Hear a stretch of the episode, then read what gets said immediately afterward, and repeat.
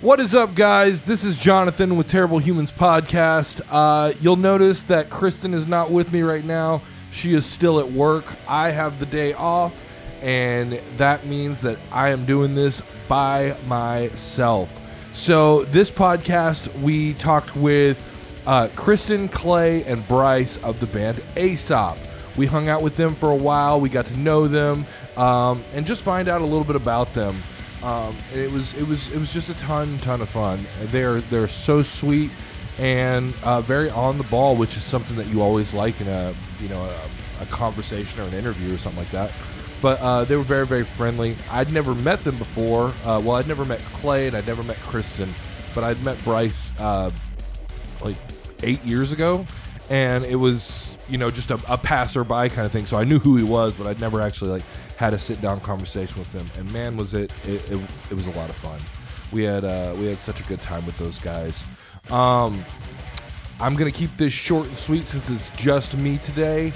Uh, we are right on the edge of Christmas uh, holiday for everybody. If you're going to school or Christmas breaks or uh, just Christmas, Christmas and Hanukkah and uh, is it close to Kwanzaa? I don't know. I don't know what what days it is, but uh, we are close to that that holiday season here in Texas, and uh, my little brother uh, just got into town, and I've been spending all of the time not here in the studio with him, with my family, and uh, with Kristen, and just kind of soaking in that little bit of time that I get with him each year, and uh, it has been just a blast. Like uh, on a, uh, Tuesday, we we went over and had a, a big dinner, and then we played uh, uh, card games and, and puzzle games, and then last night we went back over. and We had uh, freaking awesome meatloaf and um,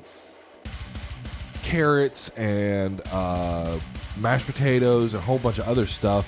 And then we we went out and smoked cigars and had a drink out by the fire pit outside, which I believe is the first time my mom's ever seen me smoke, and, and she didn't freak out. So that was that was always cool. Um, but yeah, it's I, I'm I'm seeing my brother again for the first time in in almost a year, and so that has been uh, a, a joy for me. It's it's one of those things that that Kristen and I look forward to all year long. You know, we, we kind of drop everything that we can just to uh, dedicate as much time to spending time with him and with the family as we can. Unlike the rest of the year when we kind of just fill up our time with every known thing that we can come across in the world.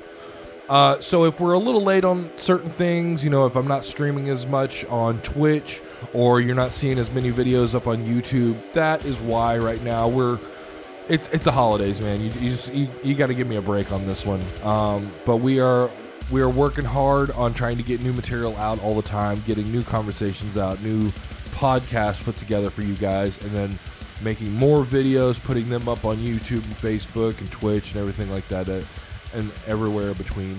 It just felt like this is a good time that we could go ahead and take a break uh, for family, and um, I, I'm I'm not apologetic for that. That one that one felt good for me. Um, so yeah, we uh, uh, we've we've got some cool stuff going on. Hopefully, I'll get some footage of it, and we'll be able to throw that up on uh, the podcast. I've uh, or throw that up on YouTube for the podcast. Um, I have spoken with my brother about possibly coming on the podcast, and he is he is interested, and we're gonna try to set that up here pretty shortly. I think he's here till like January the eighth. So. Um, yeah, we'll, uh, we'll we'll try to get him in here and, and talk about his music and talk about his little uh, transition from, or not little, his big transition from, uh, you know, being a what I'd call like a hometown hero uh, as a lead singer of a band called Minority here in in Dallas.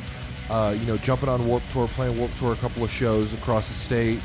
Uh, then growing up, the kind of the split of that band, him moving to California to pursue music out there, and then ultimately leaving California and going to Nashville and pursuing music and, and photography out there as well. And he's he I live vicariously a lot of my life through him because he he doesn't have the the restraints, the tie downs of uh, you know a family or dogs or you know, um, r- really the stuff that I have. You know, I've got a, a lovely girlfriend, Kristen. I've got you know four lovely animals that that I enjoy to be around here. We've got a nice a, a nice home, nice studio. We can do the podcast.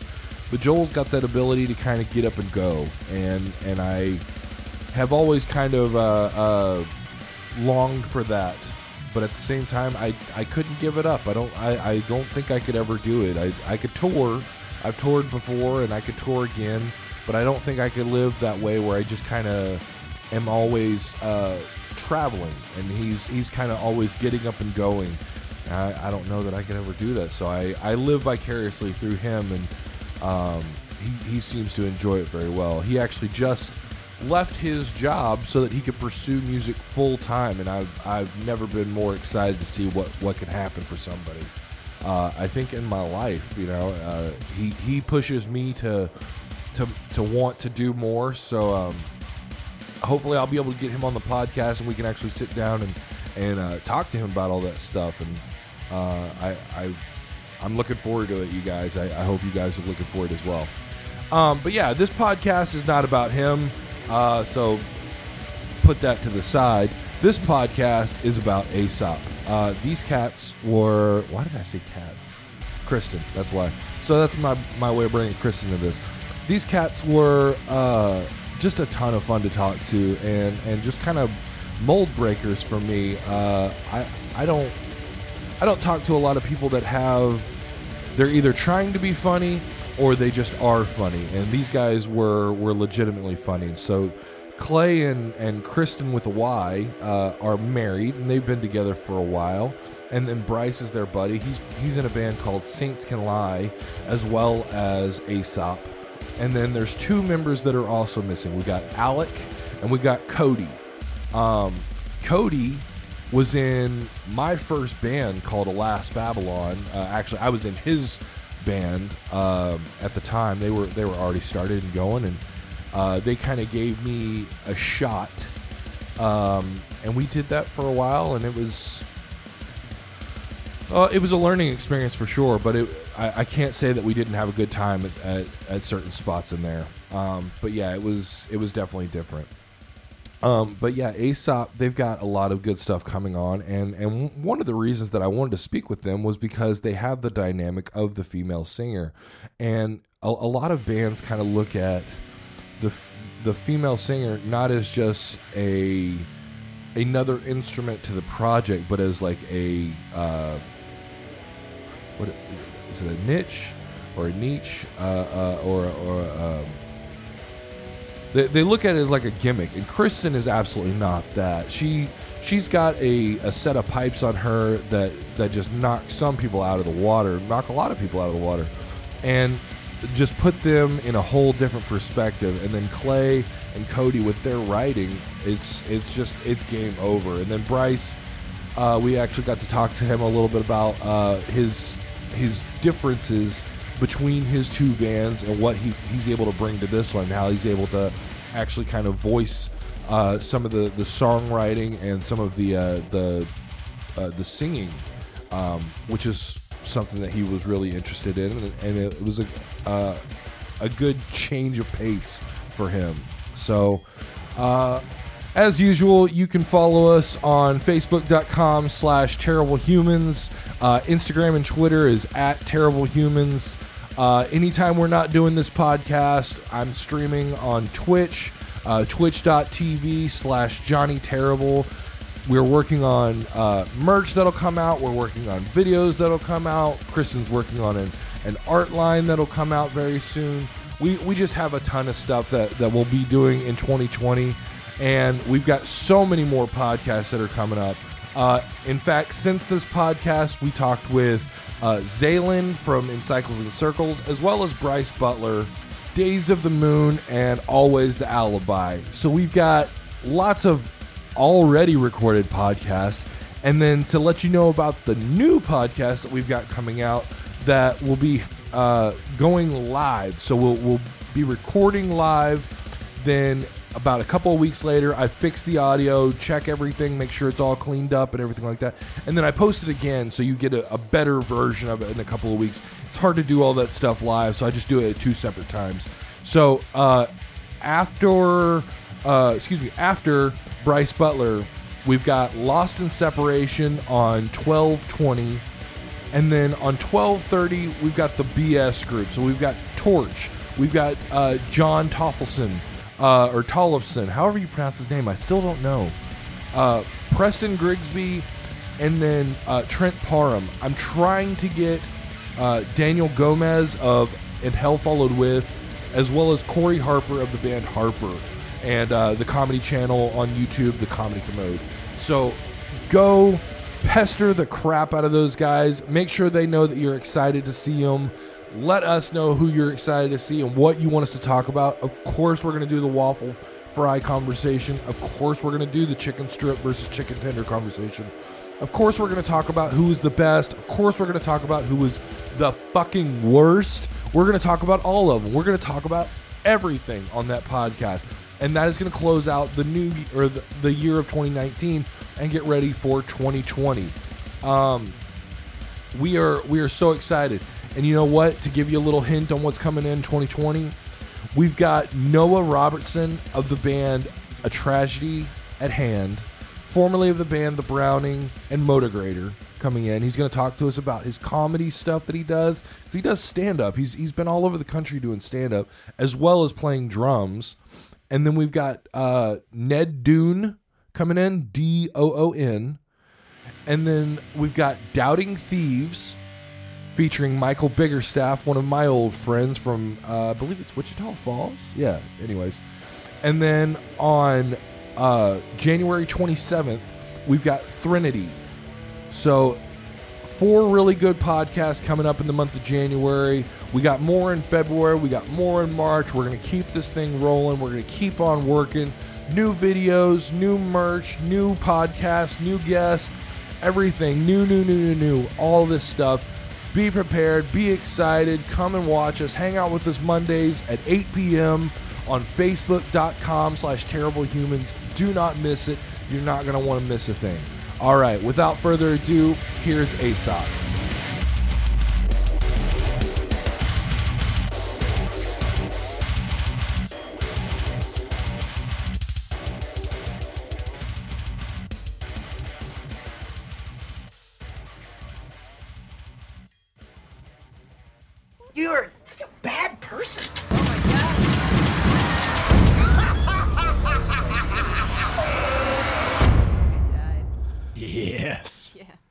Apologize. That was that was quite a bit louder than I thought it was going to be, but uh, here we are. It's okay. What's up, guys? I'm Jonathan, This is Kristen. and this is Terrible Humans podcast. We are here with Aesop, and uh, what's going on, guys? How are y'all doing today? We're doing fantastic. Thank you so much for having us on. Not a problem. I'm going to try to keep this thing from freaking the fuck out as it usually does, but Yeah. uh, let me.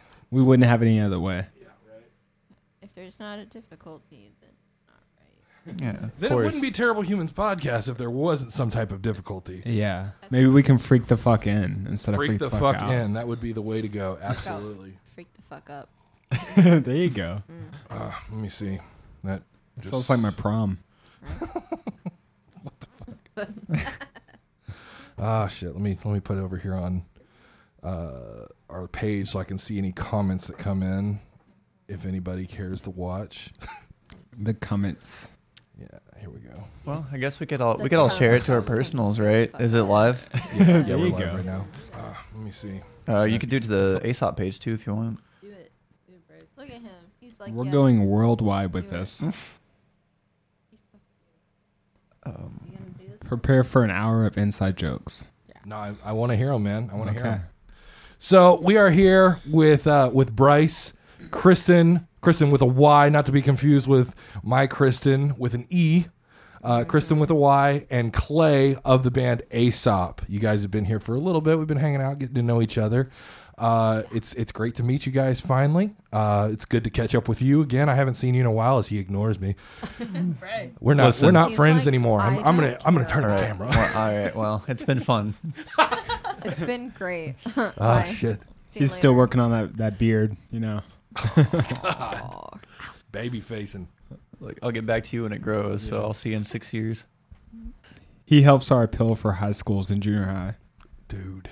I wish that was that was we were talking about Trent. I was like that was one of the things that I liked about him. That high like, school you- draw? You, can go talk to the high school kids, but he was he was like antisocial. So it was like it was useless. Lol. um, so literally, uh, I remember when Saints was getting started, our first like year of shows was a breeze because Yeah. hitting pre-sale is nothing when you come from a town of like maybe a thousand people. Yeah. and then like everyone's like, "You're in a band? You play in Dallas? Let's go!" And we were terrible, but everybody came anyway. Absolutely. It was It's awesome. The best.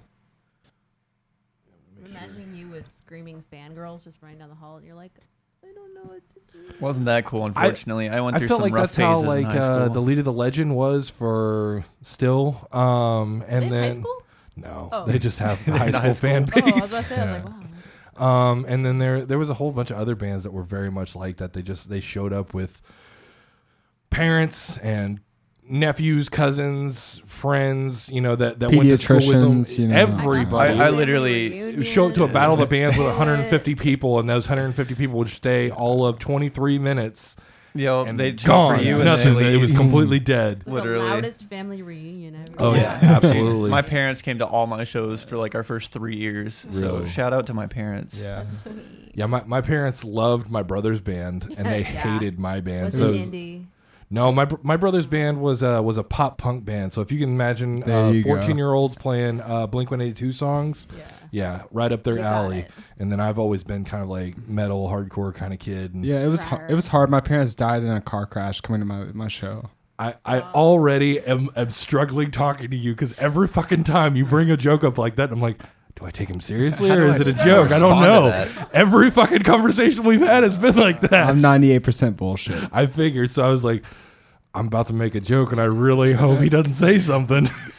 no, really, my parents actually died. But, but thank you. There goes terrible. I have the Humans picture of the crash in my Do you wallet. really?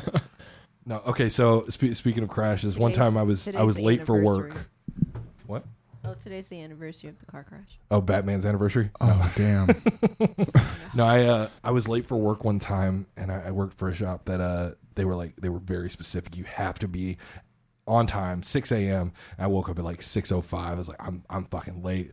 So the first thing I did is I called them and said, Hey, I I I'm I'm gonna be late. I'm sorry. Uh, my brother was in a wreck. Yeah. and then I tried to sell it. Oh, so I, I looked online. I looked up Honda Civic crashes. Oh, would you send them a photo? I've done this. I I've brought d- them a picture because I knew they were gonna want verification. Oh my this god! isn't the first time. He he did this sometime I think last year. No, I haven't done it in a while, but. no, no, you did it with Mark. I think you have like Oh, a, yeah, a yeah. three year window before you can do it again. Like, Yeah, it was a, it was a different company that I did it with, but Yeah. yeah, no, that that's true. You're right. I, d- I did do it. Uh, we we had a I, I worked for a, a production company that did uh, uh, like setups for Toyota and Best Buy and stuff like that. Oh, nice. And uh, we we had to go deliver cars to them, and I woke up. I was supposed to be there at like eight, and I woke up at like eight thirty or something like that. So I called them and said, "Hey, uh, I was in a wreck. My car is fucked. I drive I drive piece of shit cars anyways. I was like, it's just the same one. It just looks a little worse." I'll just be there a little late. I'm sorry. He was like, okay, that's fine. A lot of times they don't ask, but that, that one where I, I told him my brother had gotten into a wreck, they asked. They wanted pictures. They wanted verification. They asked me for like, hashtag dead. no, no, no. I told him that he broke his leg, but he was going back to California, so he was only going to be in town for a little bit. Is he walking back to I don't know. I, You know- I didn't sell it that hard. It, it, it didn't last that much longer. But they, they asked me for the next few weeks, like, how's your brother healing up? I was like, Why the fuck you lying?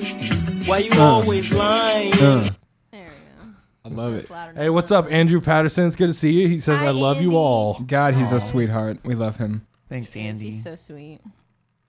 Sorry, Oh. Andy. Odie uh, has chosen. Odie has a new friend. Replaced Oh, you. they, they can't they can't see the dog. Oh, Hang this on. is awkward. I'm just pointing at my lap. There we there we go. You're like That- sitting there that- petting nothing, and they're like, uh. Yeah, it it, sh- it shows from just above Odie. It's Yeah. actually a loaf So of she bread. just ah. like she's just petting like a, a good Wonder Bread, you know. right. Yeah, It keeps her comfortable while she's talking Yeah. live. Piece of bread. Helps me with the Kristen, do you nerves. remember when we used to grow up the breads at the grocery store? Yes. That was a good do. time.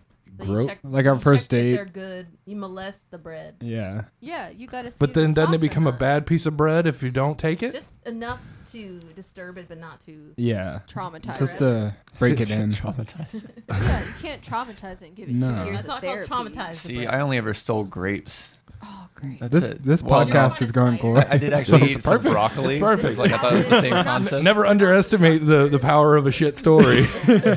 We're not structured. You talk Oh, about I love you it. want. I love it. yeah, we, we we talk about it a lot. We're like, should we start writing down like topics and stuff like that that we um, should we should go through and we'll we'll just go through a, like a list.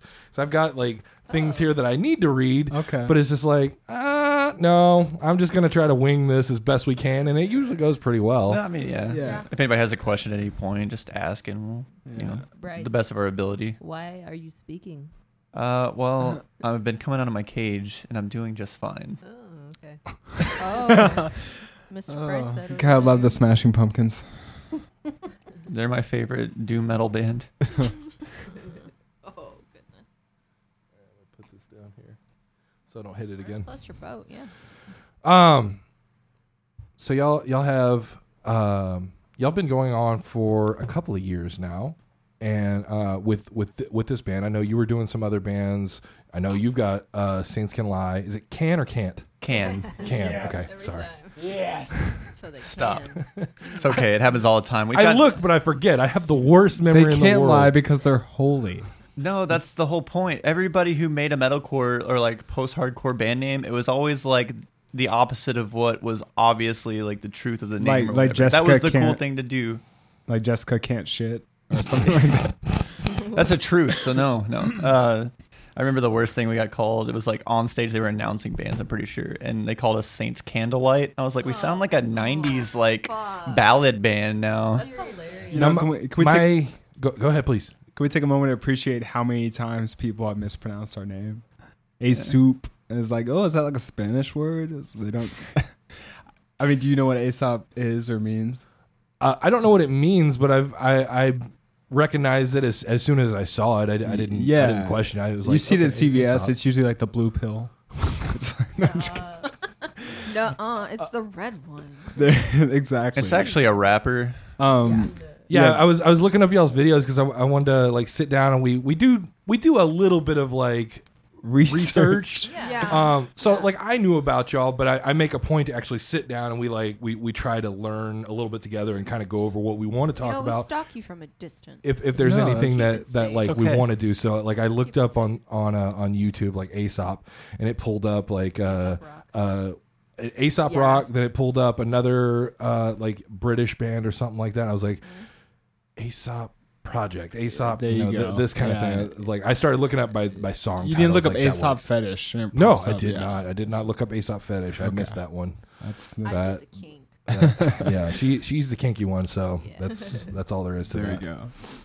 Oh, Um, hey, what's up, all ten people that are watching us right now? Make sure you uh, uh, hit those comments and ask us anything you want to know or talk to us and send us some bullshit. We want to hear what you have to say.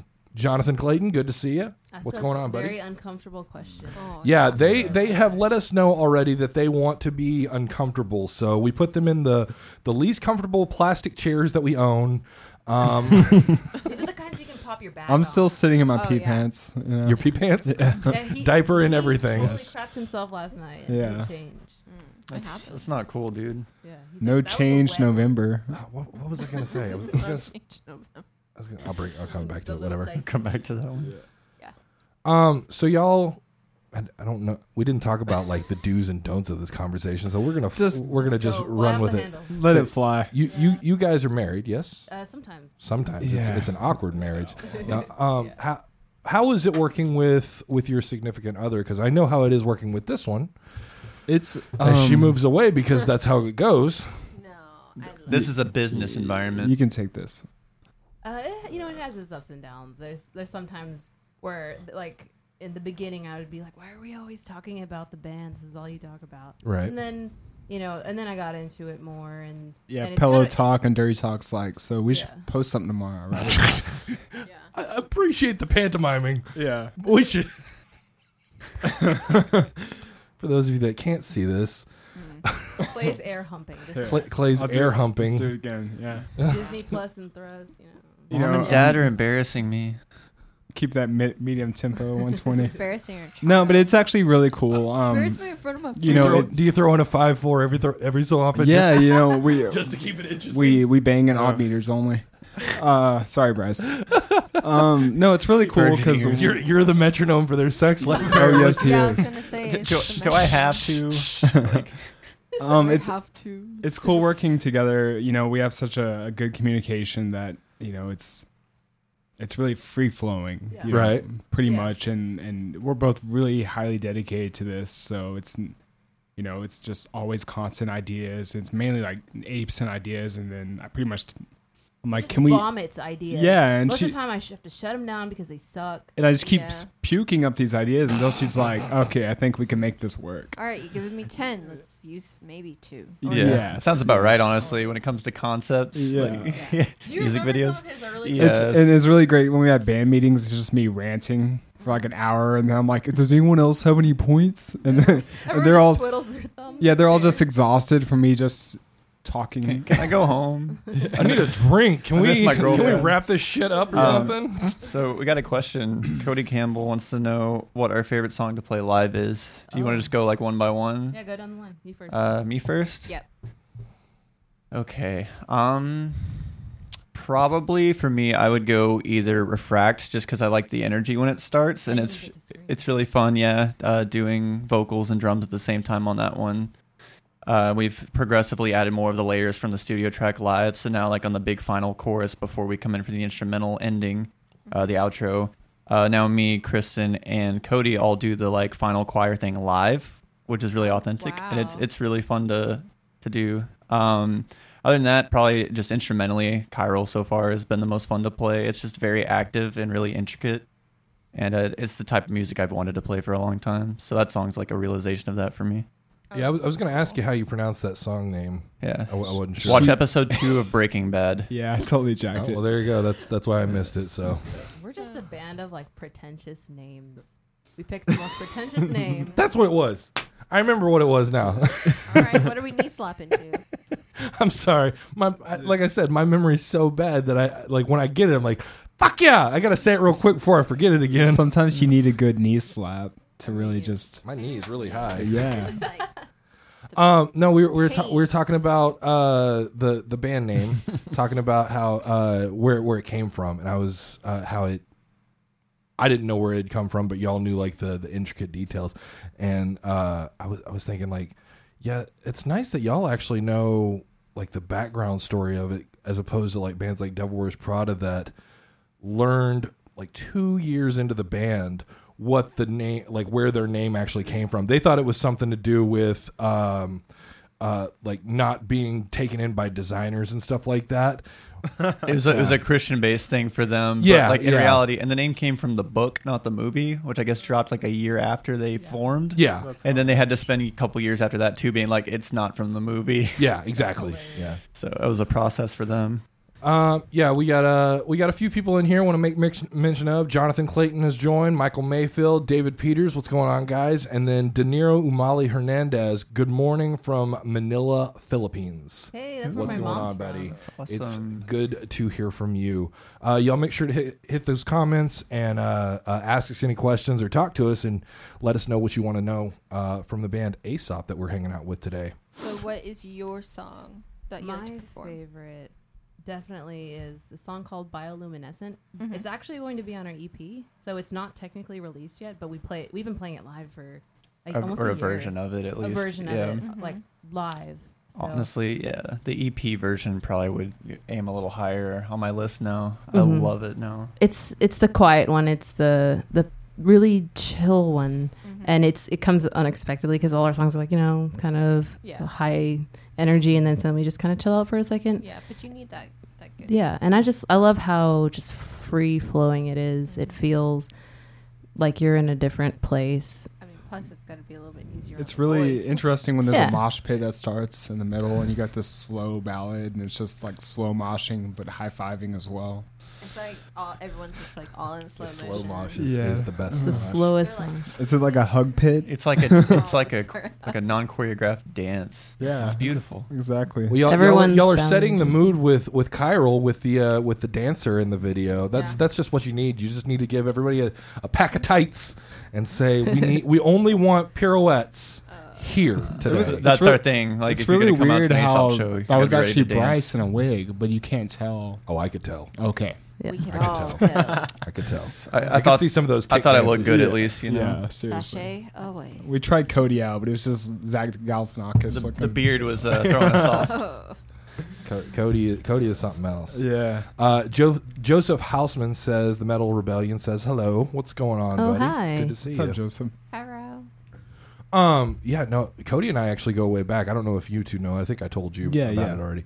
Cody and I go way back. Cody was in my first band. Um, when I was 21 years old, a band called The Last Babylon out of out of Louisville, and uh, he he watched me uh, try to run from side stage to to front stage, and step on my mic cable, headbang, and jump completely over the fucking stage into the front row at, at uh, Fat Daddy's Oh, in uh, in Louisville. So yeah, when was- you're lifting your head covered in blood, do you just yell the chariot?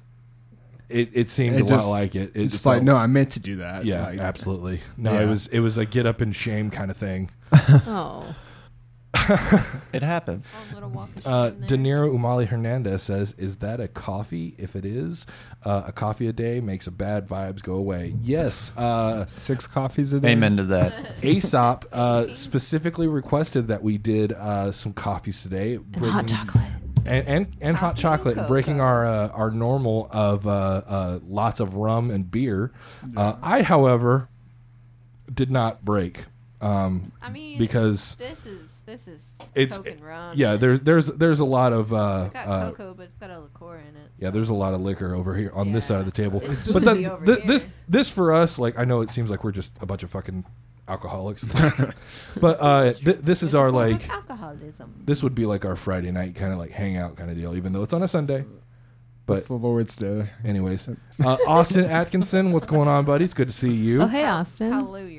And then we've got a we got another question. We got uh, mm, then we'll get back to you. I'm, I'm not forgetting you. I know you're No, there. You're I'm, there. I'm, I'm I'm gonna make you sit in that hole in a second. No. That's why he was towards the You should. He deserves it. Yes, he does. You got to pull me out later. When when the uh, when when Vanna likes to to go into like a special spot in the whole apartment, that right there leads to the bathroom. Is that her hidey hole? It's her hidey hole. It's exactly what we call it. Yeah. Her little cave. Wonderful. Her little cave. So, uh, she goes Daniel Ray away. Flint, thank you for the question. Any covers planned in the future? Love the Deftones cover. Yes, we're actually.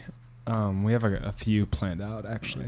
We They're got secret. I don't want to give them out. Yeah, it's Yeah, Please for sure. don't, We're not going to drop songs or anything, are for but me to know you not. But um, definitely conceptually, we have any- one in mind right now. yeah. Uh, does anyone listen to Tom Waits? I haven't in a while, Yeah. but I know who he is. Yeah, so we're gonna do a bunch of Tom Waits covers. Just all 10. A tr- 10 of whole tribute maybe album, really. maybe follow that with some Dylan. No, I'm totally kidding. that, that would be a that would be an interesting change up Yeah. from, from what you're doing, but okay. That's that's only if I do all the vocals, right? Yes. Okay. Clay is going to take over vocals from now on, so mm-hmm. don't expect anything Yeah. else from us. Or like What, what are you gonna jump to? You gonna you gonna jump to drums? I'm going to attempt to, to drum. I've actually started learning a few things with spatulas. I use them Yeah. as the drumsticks. smart. That's, that's that's a good way to play acoustic shows as spatulas. Yes. I mean, just like you can use those if you get Give it on a your spatula. nerves. It's a good s- just swat. Yeah, just hit him. Yeah. Acoustic hand. Like, like- I'm busy. Yeah, no worries, Daniel. We're not giving out any secrets today. We're just we're just talking, but uh, apparently there will be some uh, some new covers coming in. I like uh, how he wants very a soon. surprise. That's Come awesome. hot. yeah. Yeah, love, love it when It's people more don't just exciting. like, come on, bro, get tell, tell me what's going on. It's like I, I, tuned, I tuned into this shit. Yeah. so they don't want three teasers and like a 30 second trailer before we drop it? Isn't that how you do things now? 27 days. Next day. 26 days. Yeah. All right, so Clay, what what is what is your favorite song to play live? Obviously, the one with the most backing tracks. It's the same. You know, there's a so uh, actually I like Anomaly a lot because um, there's like a minute long drum and bass groove kind of thing, and like that's when I get to like turn around and like Have a beer. It was just remind myself that I'm not gonna die on Oh, okay, stage. Just like I've got I've got massive stage fright, so I always just kind of drape the hair over my eyes, and then like during Anomaly, I get to kind of hide back by the equipment. You know, Yeah. You should just pull a North Lane and wear a mask. Right. Yeah. you know I've given you guys like seven It's different gimp masks, and No, you guys you are wearing no. the GIMP mask. No one else is. What about the morph suit? Go mm. ahead. Go for it. Okay, but if for But then for your real, nipples are going to show. yeah, I like an I like Anomaly a lot. It's pretty cool. it. Just do it. He's got some, he's got That's some for you. De Niro. Just Yeah. Like Shimmy it, girl. I do think it's funny how many musicians actually like as much as you love doing this, you get on stage and it's like it's kind of a hard thing to do, you know. It's Um, all right. Yeah, because If you can hear. when I first started dating him, I'd be like, "How in the hell do you do that? Like, how do you get yourself up there and like I don't. have that confidence?" He's like, "I don't. That's why you see me drink those two drinks, and then I got Okay. the confidence." I, I'm okay. I'm gonna try to read this. Oyoko or Oyok Axo. Greetings from Kota Kinabalu Sabah. I I know I got that so wrong, but buddy, Murder. Thank you so much for tuning in. Thank you for hanging out with us. Uh, I know Aesop appreciates it as well. Yeah, absolutely. Um, Wait, I want to see that name. now. I can't read that name for shit, uh, but that sounds like it's far as hell away from Dallas, Texas. yeah. But greetings from Dallas and thank you for tuning in. That means a lot. Yeah, What's up, absolutely. what's up? Um, now the Why are you laughing? say it, Uh, no, it's. Say it. now it's Yeah. awkward. You I'm have lost. To say it. I'm lost. I don't, oh, I don't even. My brain was somewhere else. When I, Say it. Say it. go straight to that movie. You're on the spot now, dude. I'm literally just thinking about Baby Yoda. I just can't. Oh. I just can't help myself. I'm, I love Star Wars so much. Okay. Saying I so just many told you, like that. it's the ADD. I'm just. Are you remembering that meme that you really wanted to? yeah, to you know, blow up? sometimes you just work so hard on a meme and it just goes nowhere. 'Cause someone already Man, did that was a good meme. I'll send that to you later. Do it. Yeah. Okay, you want? hold it up to the camera. yeah, yeah. Yeah. Here we This go. is what I did. It's so funny. I promise. Uh, Um, no, talking about uh, talking about tracks and talking about um the the stage fright thing. Yeah, I don't. I, I don't feel like I have stage fright. It's like it's almost anxiety. I, I just realized that Odie is still in your lap, just chilling the fuck. Yeah. He out. is He's asleep. relaxed. He's done. I've already took. He took a Zanny. Uh, yeah, I think he got into my Metamucil. probably. so he's about to shit himself. Oh god. yes. Uh, Oh, I've Um, already taken some pictures. of No, I mean, what what do, y- what do y'all think is the uh, is, is the reason for all that, and why why we're drawn to? Is, is it just like breaking out of your shell? Oh, excuse me. Um, or or what do you feel like it is that that draws people that? Uh, for for me, it's like I, I watch a lot of comedians, and I notice it in comedians a lot more. Like uh, if if y'all know who Mitch Hedberg was, Yeah. oh yeah. um, you know, he was he was known for having crippling anxiety and crippling stage fright, and so he wore his glasses and he, you know, like you were talking about, covered his face with his with his hair and, and kind of like did his his uh, jokes. And he was like, okay, bye, and then he went and did heroin, you know. Right. so, uh, Life I mean, how, how, does, how does that link up to Aesop?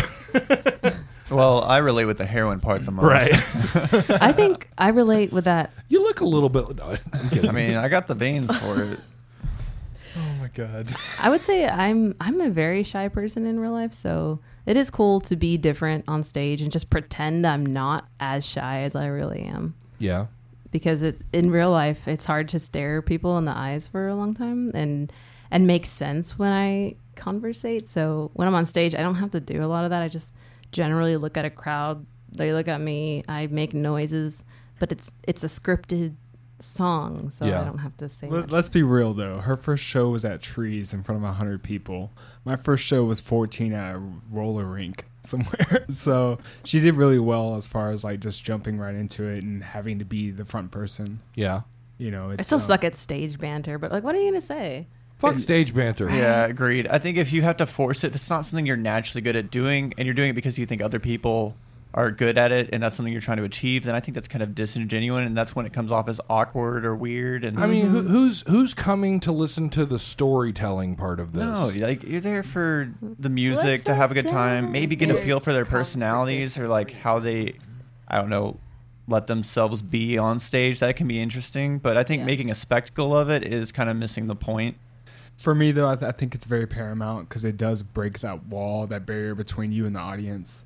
Because I feel like if you do too little, you come off as pretentious. But if you do just enough, the audience feels um, slightly more connected with you. But what's that level? What's that just enough level? Because it's you know it's different for everybody. I mean, if you just yell "Hey" about four times, or "Everyone come up to the front," then you know that's it. You just got to put a couple of You those say in. Hi. Yeah, just throw Yeah. some in. Jump.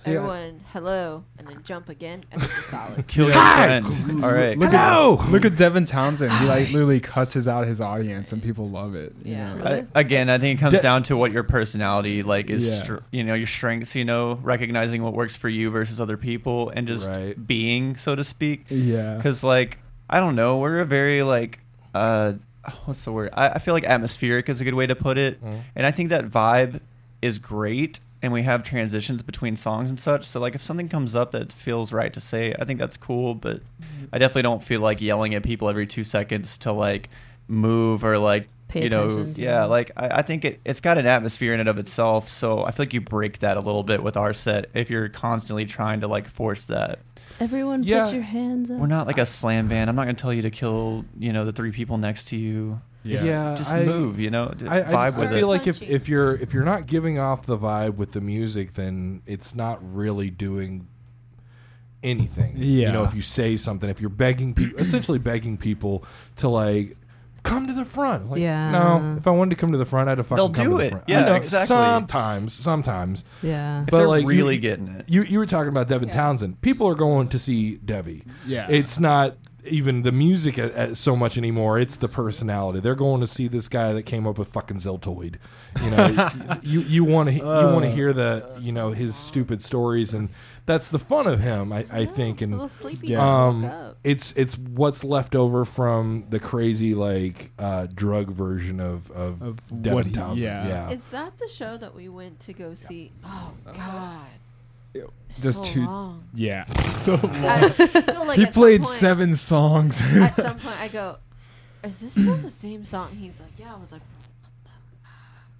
go And see And Dream we, we also saw him with uh, with Between the Buried and Me, who I'm not a big fan Oh. of, and she really is not a big fan of. was Yeah. like, So it was like, oh, this needs her? to stop. they What do a lot Wait, of why didn't you really like long them? songs I don't and know who they are. concepts Between the Buried and Me? Yeah. Uh, I've never liked Between the Buried and Me. It, it's just it's don't too remember. it's too Polarizing. spastic and and just That's it, what it never sounds good. For me, the, the the fall off in a lot of bands is the vocalist, Oh yeah. and I can't stand their vocalist. I think So- most people can relate to that. yeah, I'm the same. yeah. I, I Um, find his screams hard to get into but i like his singing voice Like honestly, that's why we have so many vocalists in our band is because I want to hear a, a different perspective. I I get that, and and I need and more personalities. I'm I'm with that. It, it's just there. he got There's certain things that he's you kind of hope for in a song, Yeah. and when it doesn't get hit, or they do something intentionally to like change it so that it, it kind of takes you out of it. For me, it just it really does like completely take me out of the song. I'm just like I don't even. Want I to listen to it completely anymore. understand. There's So there there's there's some songs that they have that uh uh. Okay, creepy. Um, there's some there's some songs that they have that are like that'll hold my attention for a good while, and then there's some songs that are just like ah, skip, skip, skip, skip, skip. yeah. skip. That's how I feel about the Jonas Brothers a lot. You know, I can imagine. Yeah, It's that like- that one that Yeah, one sticks true like- in, in the metal like the genre. I can imagine. it's like I get you're sad, there. but you guys are also married, so like, what's going on? yeah, and probably fucking a lot of people on the side too. So. Yeah, it's it's Got a kind of funny their music and where it's like going now because that they all are married. It's like there's like they do a music video about how they feel cool, and there's like senior citizens just surrounding them Yeah. in the video. That's it. It's a It's just a Oh. bunch of I old thought they were people. making fuckboy music. yeah. No, it's just like, but it's like a chill song, and it's just they got a bunch of old people. Looks like they're down in Florida. It's like, yep, they're all married. That's Dude, in the video doing. where they had Sonic like running through the purity rings, that was like really awkward. Yeah, I do remember that. So is he taking all the virginity away? Yeah. Yes. Yeah, Yes. it seemed like it. It's just like bam, bam, bam, bam. All right, so uh, De, De Niro uh, said, "I like Star Wars 2, but the Johnny Sins version." really the most legendary actor of our time generation yes, he is. And then uh, David Coster says, "Is that Clay Schroeder on the left? God. Uh, Hard eyes." That's No. my that's my brother, No, by it's- the way. I changed my name to Costa. Like, now. Oh, Kristyn's uh, apparently curing depression. You want to you want to Yeah, read that uh, one? De, Oh, Ni- Mike De Carey. Niro also says, "Oh my God." Her smiles are gorgeous. It takes my depression away. Buddy, I know you're in the Philippines. Cool your shit. But thank you. Thank uh, you for Are you my Again. cousin? Because that might be my cousin. that, might- might make it weirder, I think. Yeah. Just a little bit, yeah. That might Uh, be and then my Joseph thing. Hausman says, uh, "How difficult is it to do drum work while also doing some of the vocal work?" Okay. Uh, Um, and then Sam, my former bassist and buddy, said, "Yo, what's up, buddy?" Yo. Get out of here, Sam. oh boy. Okay. So Joseph, vocals and drums. I mean, kind of like doing an instrument. I think you have. I mean, you have to be proficient I at one. I have no hand-eye coordination. I can barely play Wii tennis. So Mm-hmm. I'm like, how do you do that? So I think it Barely really subjective. It, it has a lot to do with just what you're personally like good at because as much as everyone and their like mom and sister knows how to play guitar and sing, I'm very bad at that right My now, and I'm not that does know how to experienced at guitar guitar. See, exactly, point proven. I don't. I'm not great at that. Um, but drums, on the other hand, I've been doing. I mean, over half my life at this point. Um, so I can off. actually. so despite Wait, how old are you though? A great 5 years. I'm 23. um, but I mean, literally, it's like background Oh, noise to me. Hold on, sorry. You're how old? I'm, Go home. You have a cute I'm, curfew. tw- I'm Past your 23. Okay, well, you are legal to drink, but I don't.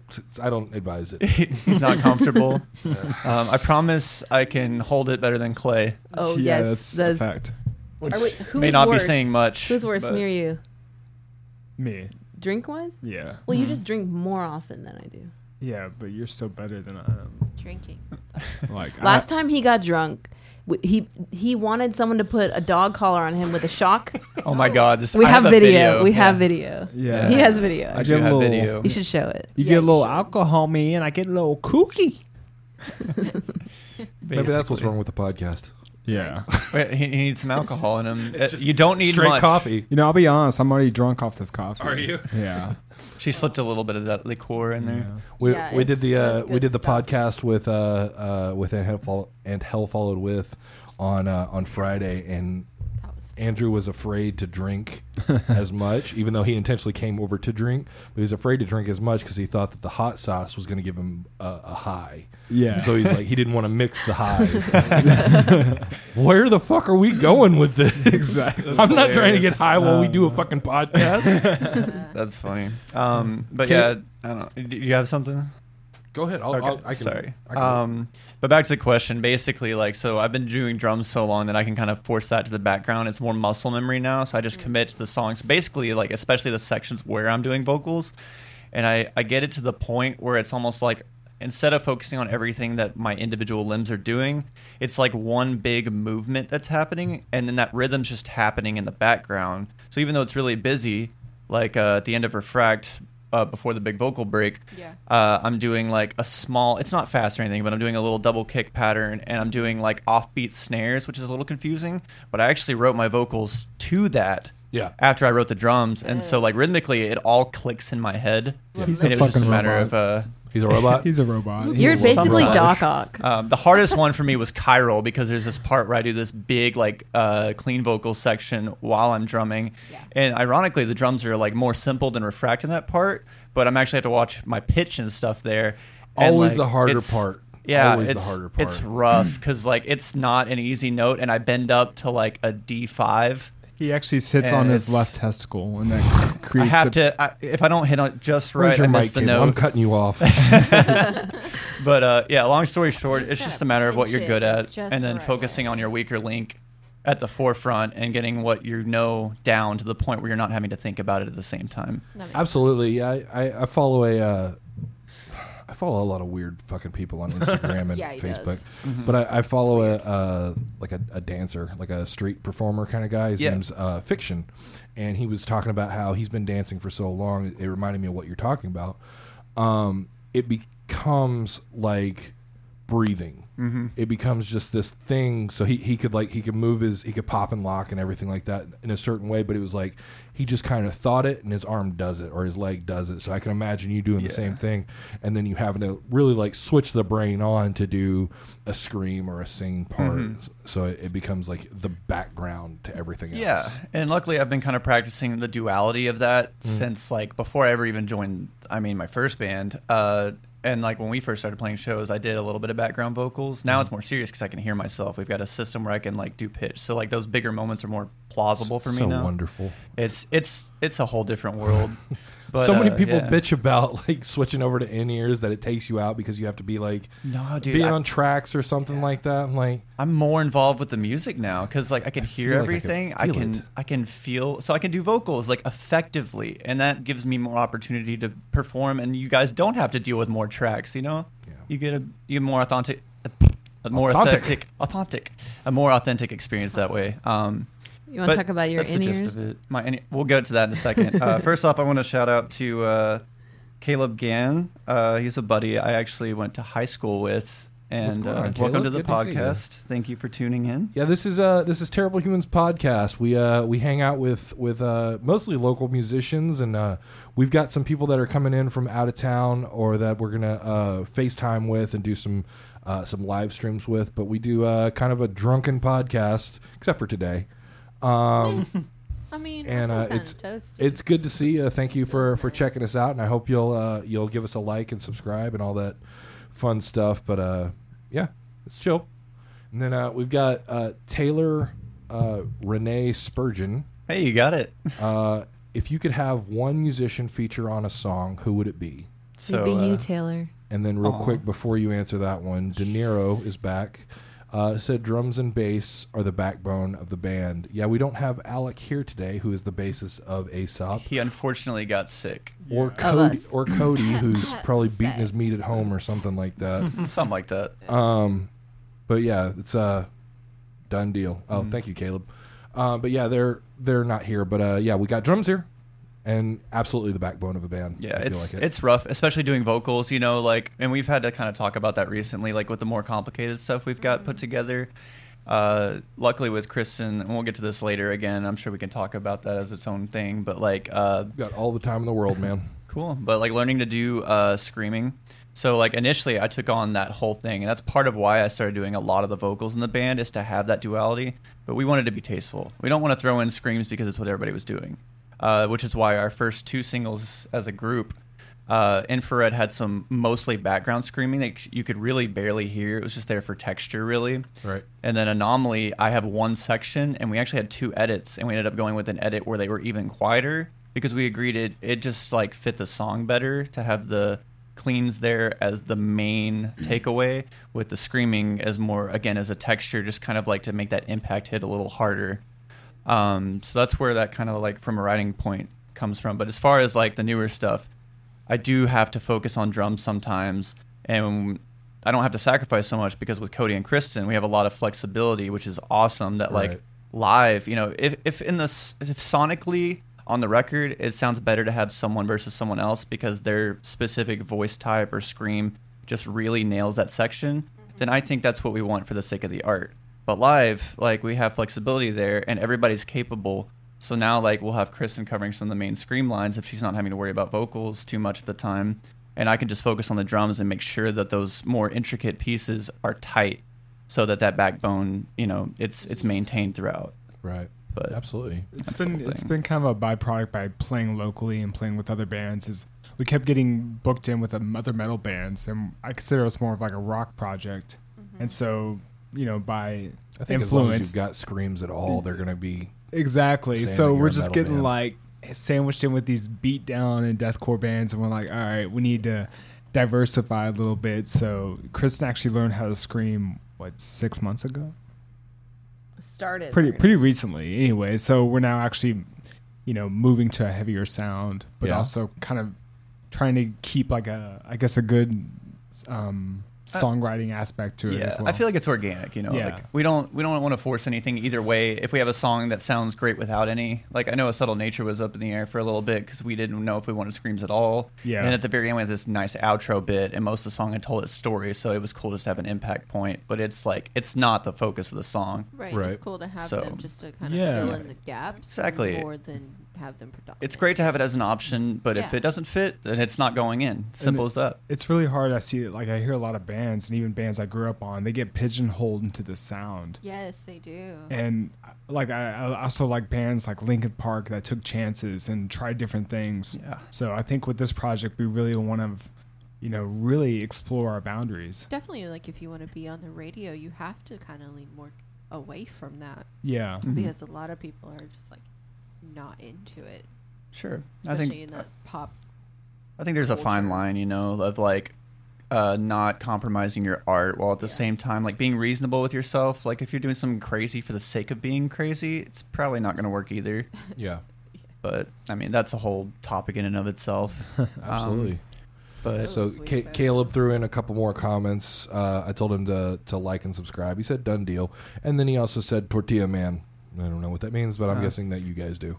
uh, I I don't know. Is it- Maybe he's talking about the dude from Slipknot. Oh, okay. There well, we there you go. go. Oh, we, Um, did, we didn't answer Taylor's question. Okay, yeah. Yeah. So Taylor, who disclaimer is my girlfriend. Why is there a disclaimer?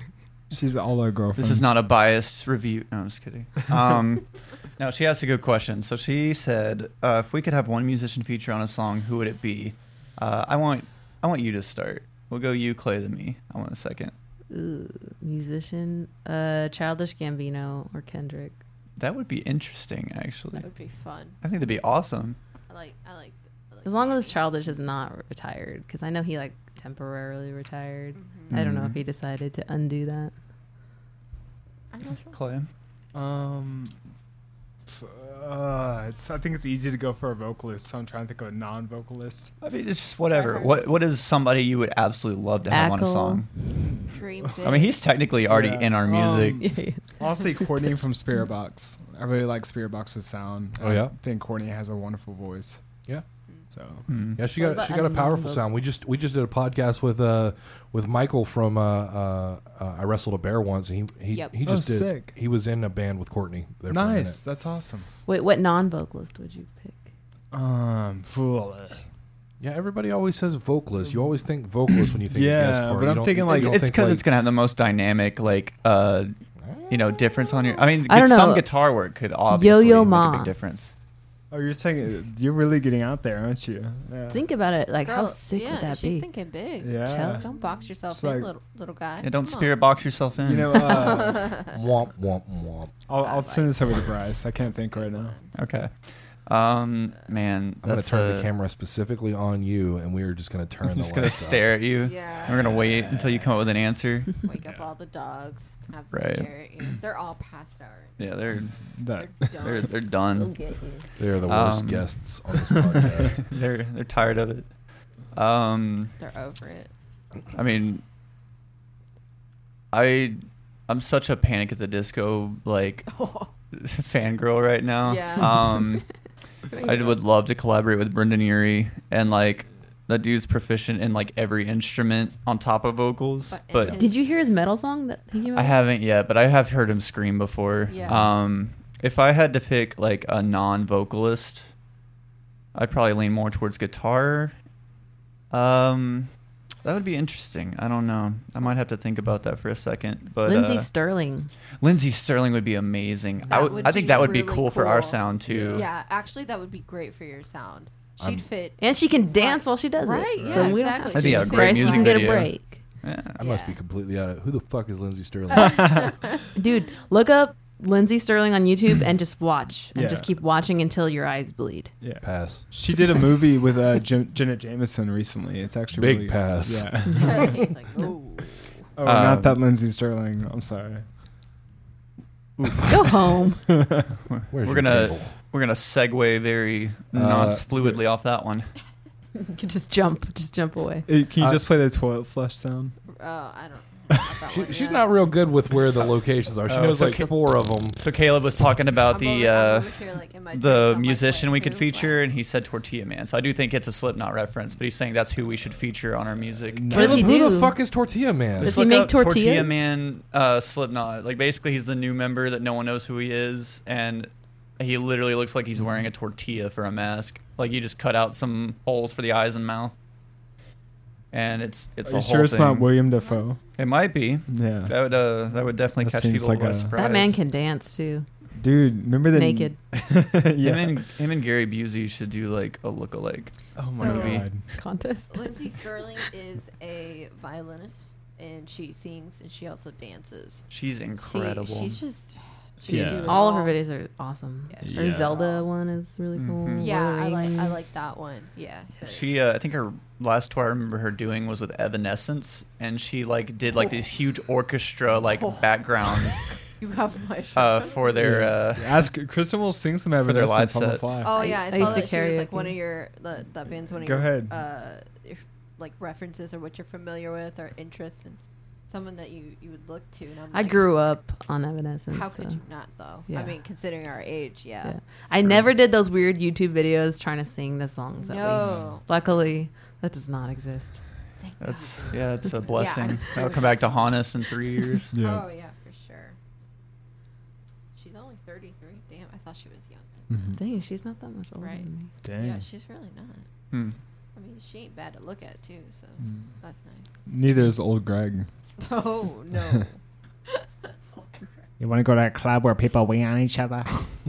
It's a 14 year You old ever drank beer out of a shoe? oh man. I think I was raised on that. Like, love just me? old Greg over and I'm over. pretty sure I watched it once in like middle school, and then I never watched it again. I named something old Greg. It was on one of the podcasts we did. I can't remember who it was with. It was a but beer. It was a beer. Oh yeah. It was a fucking That's right. beer. I've got a, I've got the sticker from it right here. Oh my Yeah. god. We named so it we old we, Greg. we we did a, a beer tasting podcast. This TV's beat a real Oh my God. plot right now. Um, we did a beer tasting podcast That where was where we got so like much fun. eight different beers that we'd never heard of or never seen before. It Or was just just like looked cool. uh, we like the the art on them, Yeah. and we we we taste tested them, and, and there was this one called uh, like on brewing something or other, but they they had like a, a like a green monster on their can. We're like, Yeah. ooh, this one's gonna be fucking awesome. We drank it and it tastes like shit. And Oh, the, the man. fucking can, it was a, a a multicolored can, but we figured out that they just took a white can and they put a sticker over it. So we pulled the sticker completely off. basic It's in this drawer now. There you go. That's, At least you got something out of it. Yeah, You know? I, I sent them a message on, on Instagram and chewed them out because it was such a shitty beer and and shitty can, and and they're like, well, it had a They monster on replied, it. they replied, back. "LOL." Yeah, that's what they replied back. And they're like, "LOL." They're like, but you, you bought, bought it. it. Like, yeah. It's like you were the first person to buy our beer. like some people suck. yeah, yeah, That's, what, exactly. that's what it was like. It's like, Oh, sorry. Oh man. uh, it- was it? Was it Ryan?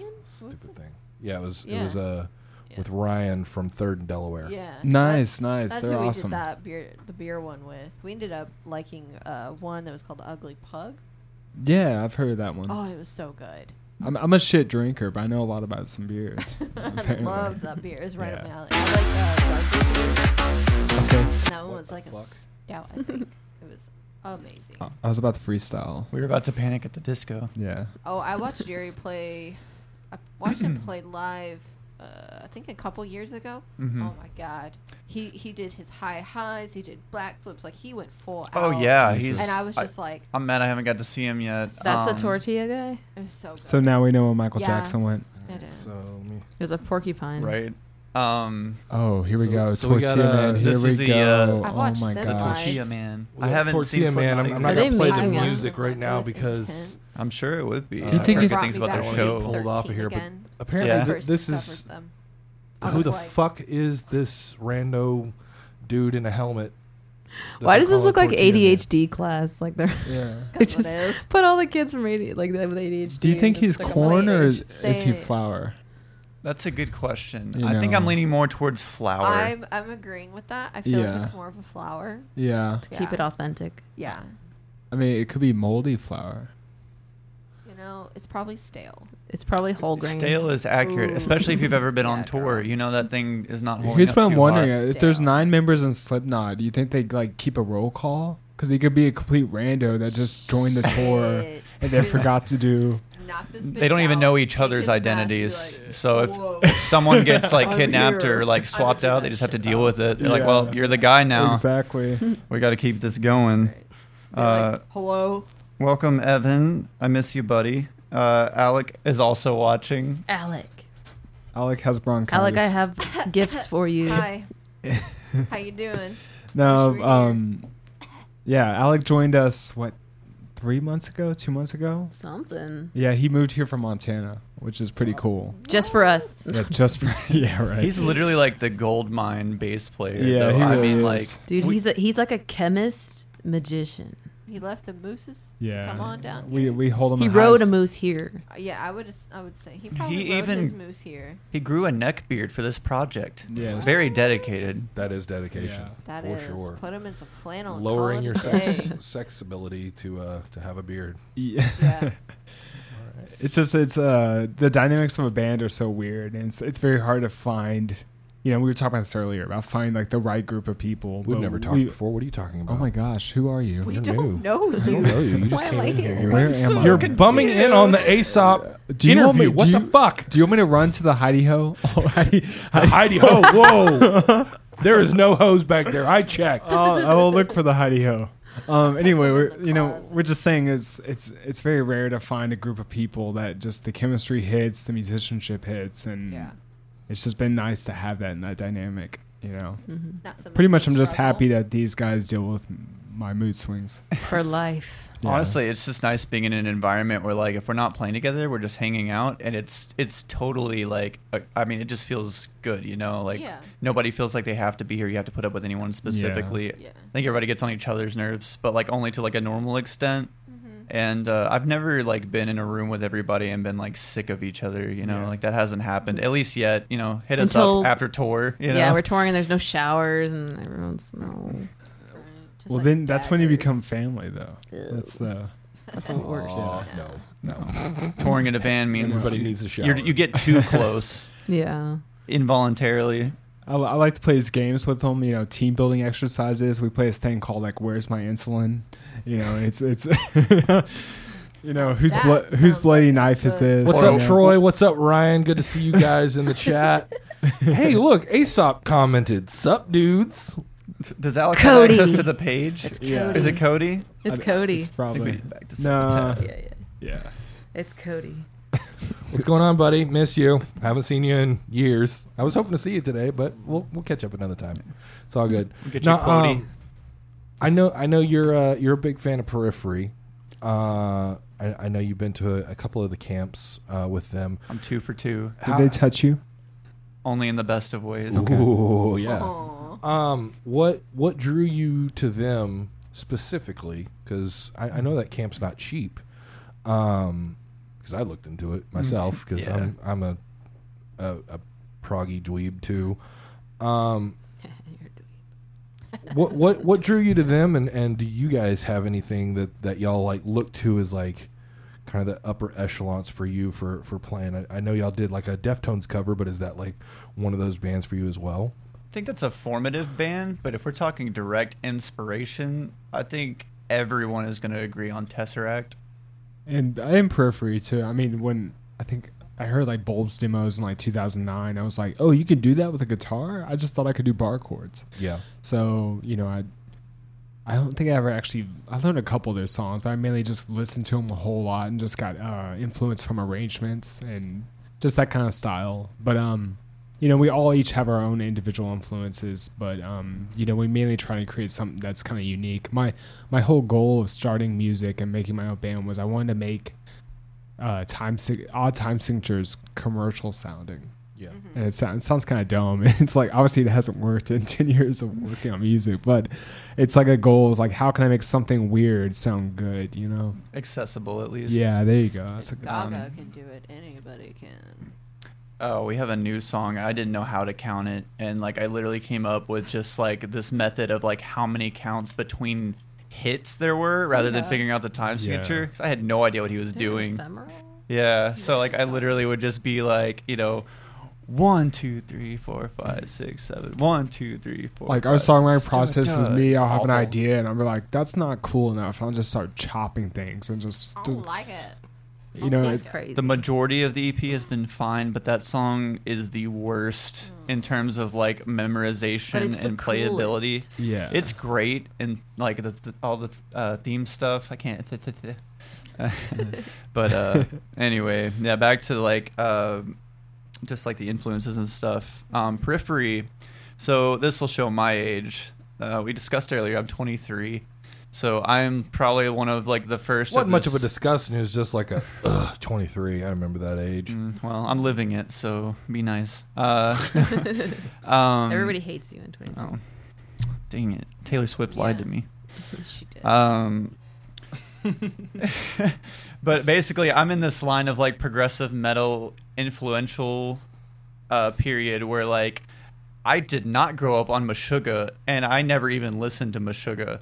So like, at least for this band, I mean, I can't speak for like Clay and Cody, but like a lot of my influence, none of that is gonna gonna like come from that granddaddy of djent, if you want to call it that. Yeah. Which I think now we've officially had more bands going and taking that style in so many different directions that that term is kind of too loose.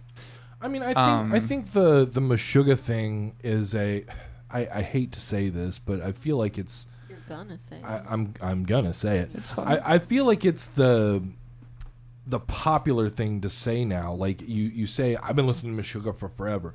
Bullshit. Right. I remember when Meshuggah really took on steam. Yeah. And like for Cody, I was there when Meshuggah was was coming out Mm-hmm. with a lot of stuff with with Cody, and I remember what he was listening to. He's listening to fucking Dimebag Darrell Pantera. Yeah. We watched it at his house. You know, watch videos of Dimebag just shredding on on cemetery gates. I was like, I Yeah. know he wasn't listening to Meshuggah back then. He was listening to a lot of stuff. Yeah, for sure. But and, and I'm sure Meshuggah maybe came in, but I know it wasn't like that. You'd that- probably say Norma Jean more. Absolutely. It- Yeah. I, I know it wasn't one of those things that was just like um, the the the building block, the basic foundation that everybody seems to be like. Everybody swears by Meshuggah now, and it's like, no, it's just like you're weird if you don't like Meshuggah. I'll be straight up. I don't like Meshuggah. Yeah, I his, like his vocals a bit do. abrasive for me, but I do agree from a musical standpoint. I get it; they're very like uh, important to that part of the music Sure. scene. They've they've made strides, and they've a lot of great bands have come from that, and that's awesome. Um, but I guess I'll do a really quick summary of like where I came from. Go ahead. I basically like like I grew up on Linkin Park and that led to like more hard rock stuff. Uh, and then I took on metal eventually and I got interested in drums and that started very loosely off of like Avenged Sevenfold. Um, I just really liked like how they wrote drums and like it was accessible but See, like it was more fun to everybody play. was. That's where everybody was. Everybody talks shit on Avenged Sevenfold. Everybody talks shit on on uh, did. Linkin Park. And I, I to this day love those bands to death and I don't care what It's a bunch of that, horse you know, it's it's whatever. everybody just trying to be like on top of their game or on Mm-hmm. top of like what's popular right now. It's it's popular to say that you're a fan of this. It's horse shit. Yeah. And I, I feel like it's horse shit. You got to be genuine about that stuff, especially if like people are trying to actually learn from it. Like you got to be authentic with them. But I've, I've just spent my whole life being like a musical outcast that I'm not afraid to like.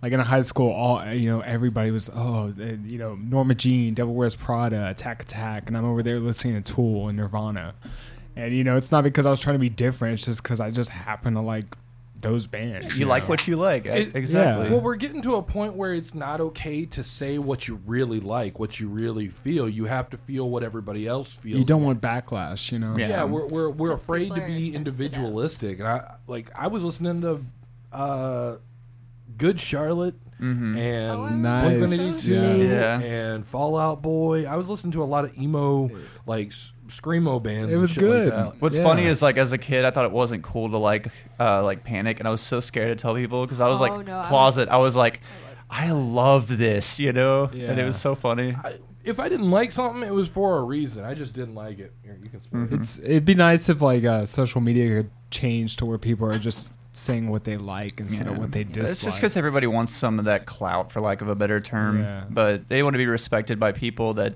I mean, they don't even really know you. So it's kind of Well, it, like it takes away from like your credibility as a musician to to the like the local, the little bitty people on on the map.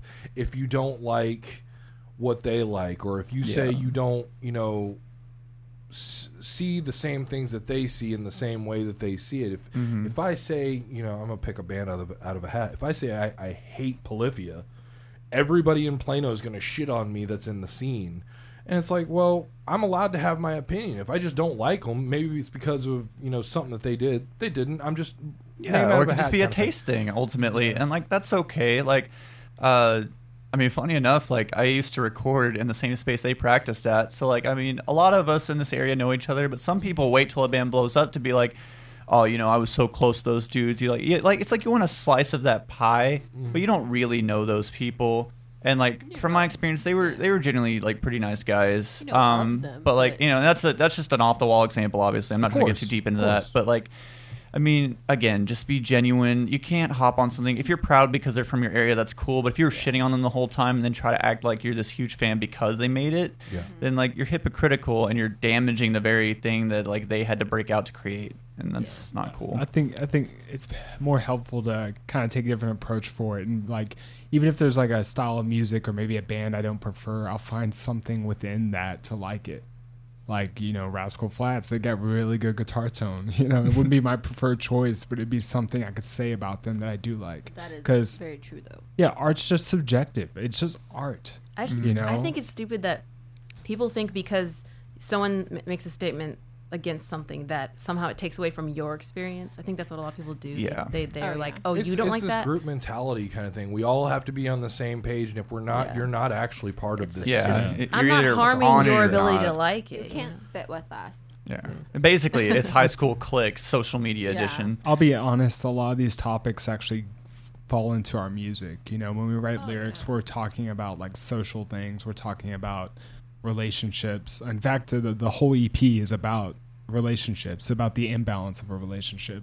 Mm-hmm. Um, when you look up chiral, it's pointing at you to say what Okay. chiral. See, Well- I deal with that too with her. I, I'm like, okay, like- I'm Jonathan, and I'm Silent. Chris. No, wait, let me speak we up go. about that Okay, you okay. can't just start talking and then point. Okay. You gotta tell me. I what- thought you were on my coffee level, but I guess you're not. I've been drinking cocoa. Clay. and- Literally, it's in the chorus lyrics.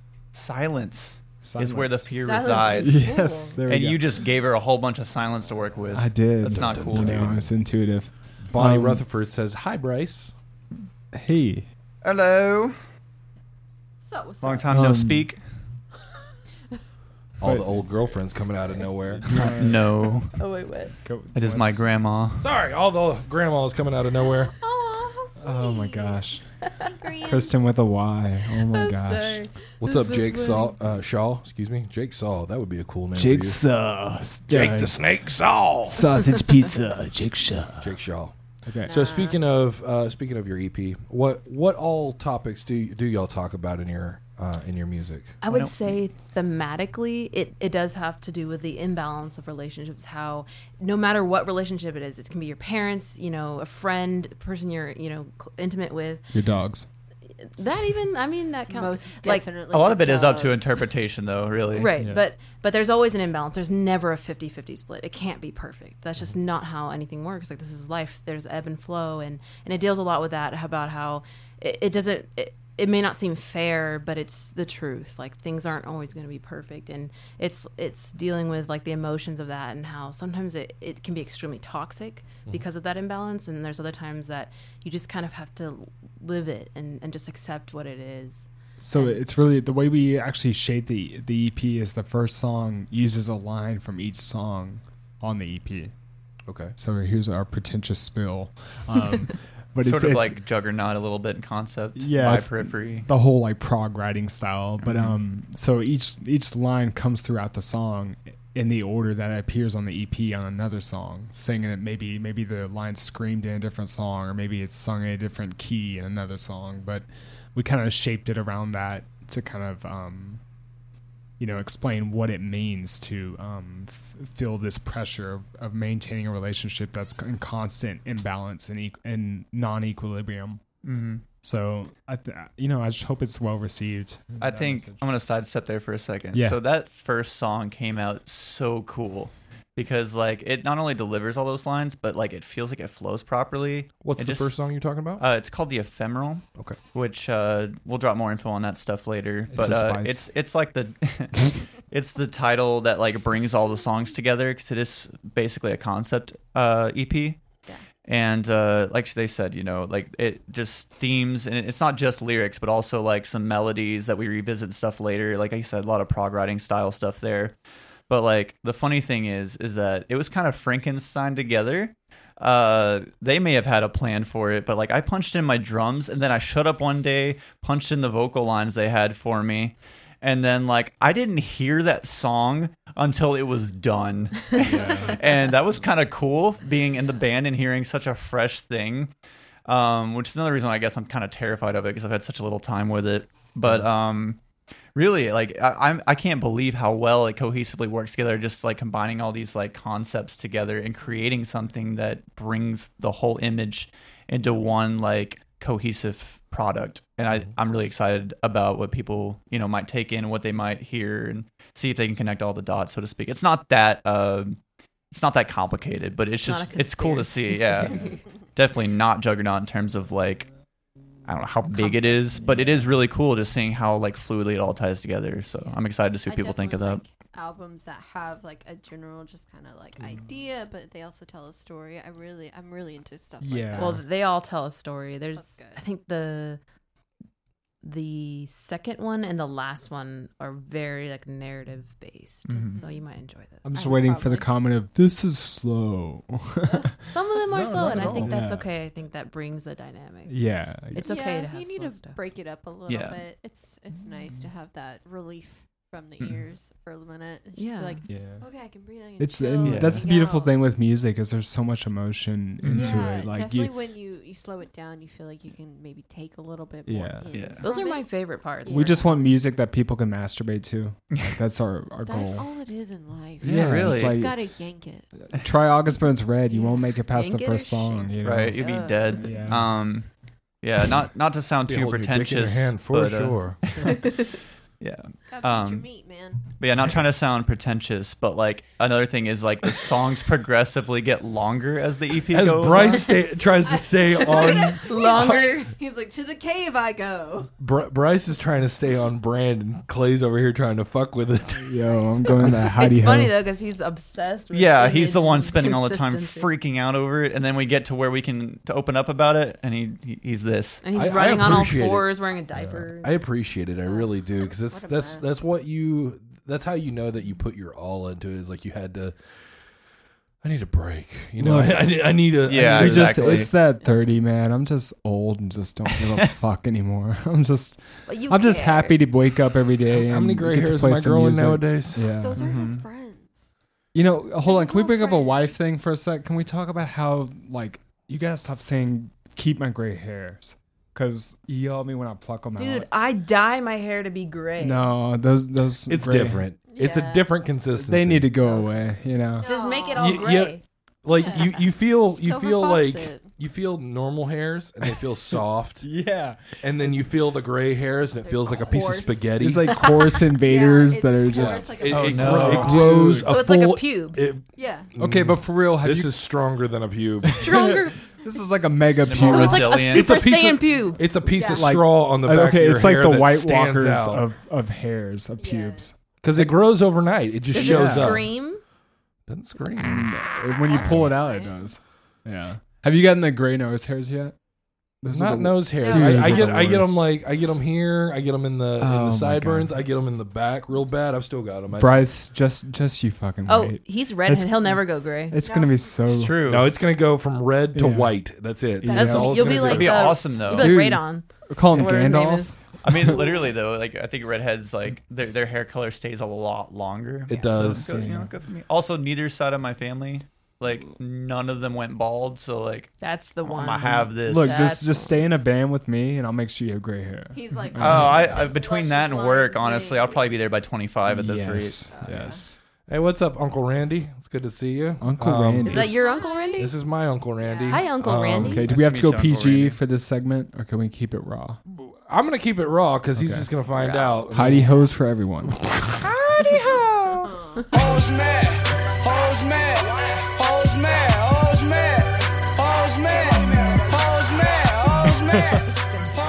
I'm I'm like I'm running a line of like, do I let my family know that I'm not this like no. Church boy. the the church boy I think that everybody wants me to be. Like my granddad's a preacher. All Yeah. of my family has been like in the church and everything like that. And then here I am. I'm like this random asshole that just curses at everybody let and me- drinks a whole lot on the internet. My opinion is, if you curse, you're probably more trustworthy. Um, Yeah. I, I got I got a police record that says I'm not trustworthy, but Speaking of, it's been a five year mission for me to get her to say a cuss word. you don't curse. No. Why not? I just never did, and I just don't care. Like, it's Yeah. not. Don't do it. I mean, I, I'll, I'll, I'll tell you. s- I, I, uh, to try and like placate my mom, I I uh, I stopped cursing for like six months, and I had to like it it it broadened my vocabulary to do it that. was funny. But then I, I was just like, I feel stifled. Like I can speak better, and I did, but I stuttered more. Yeah. because I was trying to grab those words all the time. Right? And you're like, what do you say? Ch- like cheese and rice? Nobody wants to hear that. No, like I tried to find a Okay. a- Fudge. an, an actual. like fudge. no, I didn't sub fuck for fudge. Dad gummit. That sounds weird. Uh, Uh, no, I I tried to like put my brain into like thinking smarter. yeah. And so I, I tried to like kick it into that that level where I, I had to think of actual ways around the word, not just substituting them where you knew that I was meaning to say blank. You know, I had to I had to work some way around it. that makes sense. I tried to do it for a while and I just I, I didn't feel like that was who I was. Like I felt smarter for a second, but then I realized that I was stuttering a lot more and I felt a lot dumber. Oh yeah. So I, I just I didn't Yeah. like it. Yeah. And I, I realized I was trying to do it for somebody else's approval and that person was never gonna give me the full approval. Yeah. I was like here's your ten year certificate of not cursing. You're like, well, shit. fucking, what am I gonna fucking do with this? as we just kick the cursing up to tenfold. exactly right. Let's do it. yeah. I I cuss like a sailor, so it's kind of perfect on that one. Yeah. he does. So I'm just sitting there like, I don't give a fuck what you say. Like, go for it. exactly. It's weird. Like I don't ever feel pressure to do it, but I definitely, when it comes to cursing, it's a product of my environment. I feel. Um, Oh, I definitely shut it off when I'm around my parents. Like See, it's my, weird. my mom is super like religious. Bible thumper. Bible thumper kind of thing. Like thinks she's better than everybody else. Mm-hmm. My my dad is the son of a of a preacher and like was gonna be a preacher and yeah. they put me through church and everything like that. And Woman's then a I, I kind of got on my own and I Yeah. started listening to metal and looking at you know Batman and Joker shit and Yeah. you know uh, being around people that talk like human beings and so they cursed and yeah. I just it's- I, they're I stopped caring Yeah. anymore. Um, I think there's obviously times and places where you shouldn't, but I mean that comes with the maturity aspect of, I mean, Yeah. life in general. Right. But uh, it's not necessarily limited to those words specifically. Um, but yeah, it's funny. Like when I'm around my parents, like it almost never comes out. I, I do a little bit more now because they don't care. But even then, it's like this, like this non-mental, non-effort switch where it just like doesn't come out. So it, it's really weird. Like I'm also if I'm around my best friend, it hardly ever happens. Um, but if I'm in like my band environment, if I'm around music for whatever for whatever reason, it's Y'all like bring I out the turn to- worst in him. Yeah, like what the think fuck is going on? I think it's that chameleon thing. You're just kind of listening to what's happening. Yeah, so it's it's like around. yeah, you just kind of subconsciously like vibe off of it, and I I don't know, it's weird. Yeah. That's just that's me. I also grew up in church. I played drums in church for eight or nine years, um, which honestly I, I'm thankful for that experience. Yeah. Uh, that actually helped a lot with stage fright initially. Um, and that's between that and marching band. That's how I got over a lot of that. So like I don't necessarily ever get nervous. Uh, I get anxious more than anything. Um, there are times where a big show will come along and I'm I'm a little bit more worried about it. Yeah. But uh, sometimes that energy hits and there's more people out and I feed off of it. It's almost like the opposite effect. Like where you think, you know, you get in this situation, you're like, oh, you know, this is this is where it's going to amp up for me. Sometimes it's the opposite. You get started, you start feeding off of it, and then all of a sudden you're more confident playing better than you ever have. Yeah. And I've had both. See now for you and for each of you, do you feel like a bigger show is is more pressure or less pressure? Does that that stage fright thing kick in more or less for the bigger shows? For me, it's less. Yeah. The the bigger the show, the less pressure it is. I, Yeah. you know, I don't know why. I think it's because maybe smaller shows, you're probably more than likely around more of your peers. I, I, So I feel like the smaller show, you're a I got to be bigger. show. I got to be a bigger personality. Yeah, I feel that. I, you know, if it if it's ten people on you know uh, the rail club stage where it's it's that you know four foot high stage, Oh yeah. forty feet wide or whatever it is. Everybody you- stare at your You, phones. you got you got ten people standing. You can barely see their heads on some of those people. Yeah. um because the stage is so high and then you got to try to like fill this room with sound it just it's it's uh it's scary Yeah. Yeah, for I me feel but that. then then you know we we played uh uh we played the door years ago and played to like a sold out R.I.P.. crowd Nice. fuck that place Yeah, Um, agreed. yeah if you can't clean the fucking bathrooms fuck that place no Oh man, Um, They always had PA growing in the issues, dude. Oh for like God, the yes. venue for Yeah. Dallas for a little so bit, bad. it was very poorly kept up. Yeah, when when when Gypsy we ta- we talked about this on the podcast, so I'm not going to dig too far into it. But when when Gypsy Tea and Gypsy Ball was was running the place, and it was like the primo venue. Yeah. Yeah, they they kept that place nice, and then it was bought out, and then uh, like Jeff Rockwell's version of it, uh, they they kept it pretty clean, but uh, uh, you know, right right after it transitioned from that that spot at the end of the strip to you know where it was at Gypsy Tea, Gypsy Ball, um, yeah, they, they they cleaned it up, made it where it was nice, and kind of kept the the caliber of of uh, people coming through there, and it was where you worked up to be in that venue. And then it got to be where Jeff Rockwell and uh, uh, the the people that were there that owned it at that time, they they moved out, and somebody new moved in. It was like, well, this is a fucking frat house now. We're just Yeah. gonna run it into the ground, Yeah. and then But le- you know, the then you get to like perfect your hover shit game. Like Yeah. the, the hover shits is For amazing. Seriously. Sure. I mean, I wouldn't practice my instrument. I would just practice squatting in midair. You know, That just I was afraid to strong from piss that. there. I was afraid to piss there. Literally. I'm a dude. That means I can stand Yeah. up, stand away from the from the the the wall commode, Yeah. and I'm afraid to go in the bathroom. I'm afraid I'm gonna get Hep B off of something that I touched near the mirror. You're gonna start getting splash damage from your own piss. Oh god, right? Ugh, gross. Yeah, your your Oh thighs my got God. strong. Ooh, from uh, doing What's going on, Brennan. Simmons and Patrick Freehill, my cousin? What's going on, buddy? Also a drummer. It's good to see you guys in the chat. You're welcome. Um, what were we talking about? Hidey I hose. stopped. Yeah, that's Yeah, we're hidey talking about holes. hidey hose and beating um, me. and- That's what we were talking about. So y'all have uh, y'all have new music coming out. When do y'all have it coming out? oh God. Is it still still a work in process? Well, no, it's it's done, but it's like you know how it is. You have to plan the marketing strategy you're gonna do. There's so much stuff that I never thought about doing when I was 20. You know, it's just oh, new song, SoundCloud or you know MySpace, throw it up there, and then now you gotta like Yeah, All you have ha- all these platforms that Oh, you yeah, have yeah. It's a whole process. I mean, to constantly be on and be a presence about, and it's like, dude, God, I'm exhausted. it's why we- did it why did pro- it transition from the way that it used to be? It used to be like it used to be stupid. less, it used business. To be, yeah, it, used, to be you could do this as art and it was okay to be art. Now it's got to be you've got to come with the full force of your management team uh, or of a management team if you're, you're doing it yourself. You have to come with every piece of business from the get go. it's necessary. Or you're a It's- joke. I really think it's necessary though because it it's taking the bullshit out of it and it's like, look, if you can't fuck around anymore. You you've got to be your own publicist, your own videographer. You have to be business savvy. And there's so many musicians that just got by for years just fucking off, you know, and I just like that But wasn't that what people wanted? Wasn't that what, wasn't that what people? And I'm saying this generally. Sort Isn't of that like what- escapism. Yeah, you you looked at music as like your route out of the business world. Yeah.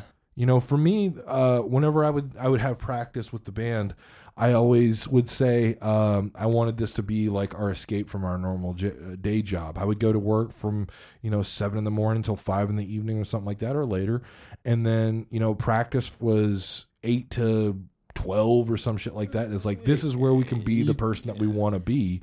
And then you do all that work, uh, or you, you do all that that playing and that writing, and that putting everything together The fun stuff. and then you got to Yeah. go back into business world to put it out to people. Yeah. See, but I'm like very goal driven, so like I like the aspect of all right, let's plan this strategy, let's set dates. Like I, I spent a decade, I spent my twenties basically in bands doing that, being like, all right, show up with a twelve pack and let's play the same five songs over and over again.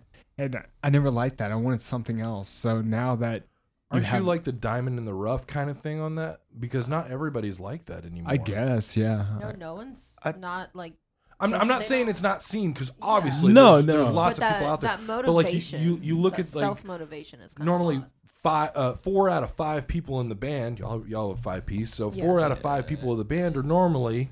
Not saying you guys Yeah. are normally like more uh uh we just kind of want to play we just kind of want to have fun and then you got one guy that's doing like business side. I was always that guy so I'm, I'm like i'm i'm wondering why i got into that way. Yeah. i was always like let's do let's market let's uh, you know, Facebook, Instagram, do all the social stuff. Let's get up on YouTube. Let's get a following. Let's, you know, try to get a, a, a manager and do all, all this other stuff. And like, it ended up taking all the fun out of It, the. it usually like gets out of necessity. You know, you you have to take on the role because you're looking around a bunch of guys just cackling off, and you're like, "Fuck." Um, I, but I, I kind of like it. I kind of like the the I pressure like of it. it. I just like, didn't understand why it got to that. I guess. Yes. I like- think it's been a pretty natural evolution for better or for worse. I think there's mm-hmm. pros and cons to both. Like Oh, it used to be a very genuine. I think it hurts the uh the artist side of things more than the consumer side because while yeah, you're kind of selling music as a product now versus as an art form, mm-hmm. they're still digesting and receiving it as like something they want to invest in, you know, personally. Mm-hmm. And it's just a matter of fighting to get seen for them to be able to consume that, so to speak. But the, the the side of it, I guess that I'm getting to was like at one point it used to it used to seem like you could approach band members, you could you could talk to them, and they weren't a lawyer, Yeah. of sorts, or they weren't they weren't a businessman. They were just you, just a little bit further. You Yeah. know, Yeah. you you could talk to them, but now you think about you know periphery. You think about talking to Misha, and it's like, oh shit, I Seems need like to- a huge I need to come with my briefcase, you know, to have this kind of conversation. But honestly, through I think I know through Bryce's experiences and my own, reaching out to people that are further along, it, it You'd be has- surprised. It hasn't felt like that. It really hasn't. That's like the stupidest questions I could think of to some of my role models, and I get a serious answer back. Yeah. Oh, you like you know we we talked to this uh, producer named Josh Schroeder who's behind Dayseeker, Varials, uh, and he was so forthcoming with information that Mhm. he didn't have to give us the time of the day, but he did, you know, and it was, and we What's just Cody? sucked it up like a sponge, Yeah. sucked it up. sucked it up. I don't want to be like that guy, but like, so we've reached out to like quite a few bands in our like basically our uh wheelhouse of the genre. the Wiggles. But like our, you say? The Wiggles? the Wiggles. Uh, our first show was with Sky Harbor, which was like a that was a huge deal for me. I wanted to play with them so bad, Mhm. and landing that show was like it was awesome. But like be, it really wasn't like a crazy turnout, honestly. Oh, Um, it was it was a decent draw. Don't get me wrong, but like Well, we had more draw So than they did. yeah, but I mean, like it was just because like it was a lot of local people, and then some fans of theirs that were like really invested in them, which is cool. But like because of that, we got a lot of like personal time just hanging out with those dudes, and like I feel like making connections with those bands that ultimately like we want to be touring with someday. Like it's come across very fluidly. Like we've, uh, I mean, I made my connections like just hanging out, trying to talk with The, I, th- I think and- the the huge difference is that you can't approach them like you want something. yeah. Oh yeah, I don't want You- anything from. But you'd be surprised. Like a lot of people, Oh, a I lot of bands would do that. They'd be like, They're, Yeah, they're, I- I they're know. more giving than you would perceive. Mhm. yeah, Yeah. it's just like talk to them like a human being. Yes, they they have some status with their music, but they're ultimately they're humans, man. right. Yeah, I mean that's how like we like ran into Courtney, so to speak, right? Like you Yeah. just like messaged her because it was really going to be like a guest feature thing we were considering, uh, but then they just kind of ended up talking and they like hit it off like on like a personal standpoint. So Yeah, like next thing you know, she's she's it's like an organic friendship, Yeah. basically. Yeah. She was literally telling us every single Friends episode and like all the this back behind the Who, scenes stuff. who's this? Courtney? Who? Courtney Cox? Oh, okay. No, No, stop. uh, Courtney from Spiritbox. yeah, Spiritbox Courtney. Oh, so y'all y'all did work with her. No, uh, we're- we haven't actually worked with her We were yet. going to, but then we actually threw out that song. Like we burned it. So, Mhm. Okay. so maybe in the That's the- future, I would, Yeah. I would Dude, still like. have you to, ever just done not that? song. Have you ever I just cut to a do song? It. I refuse to do it. Really? I refuse to do it. Like every song? is- Are you like the anti-song abortionist? Yeah. Okay. Yeah.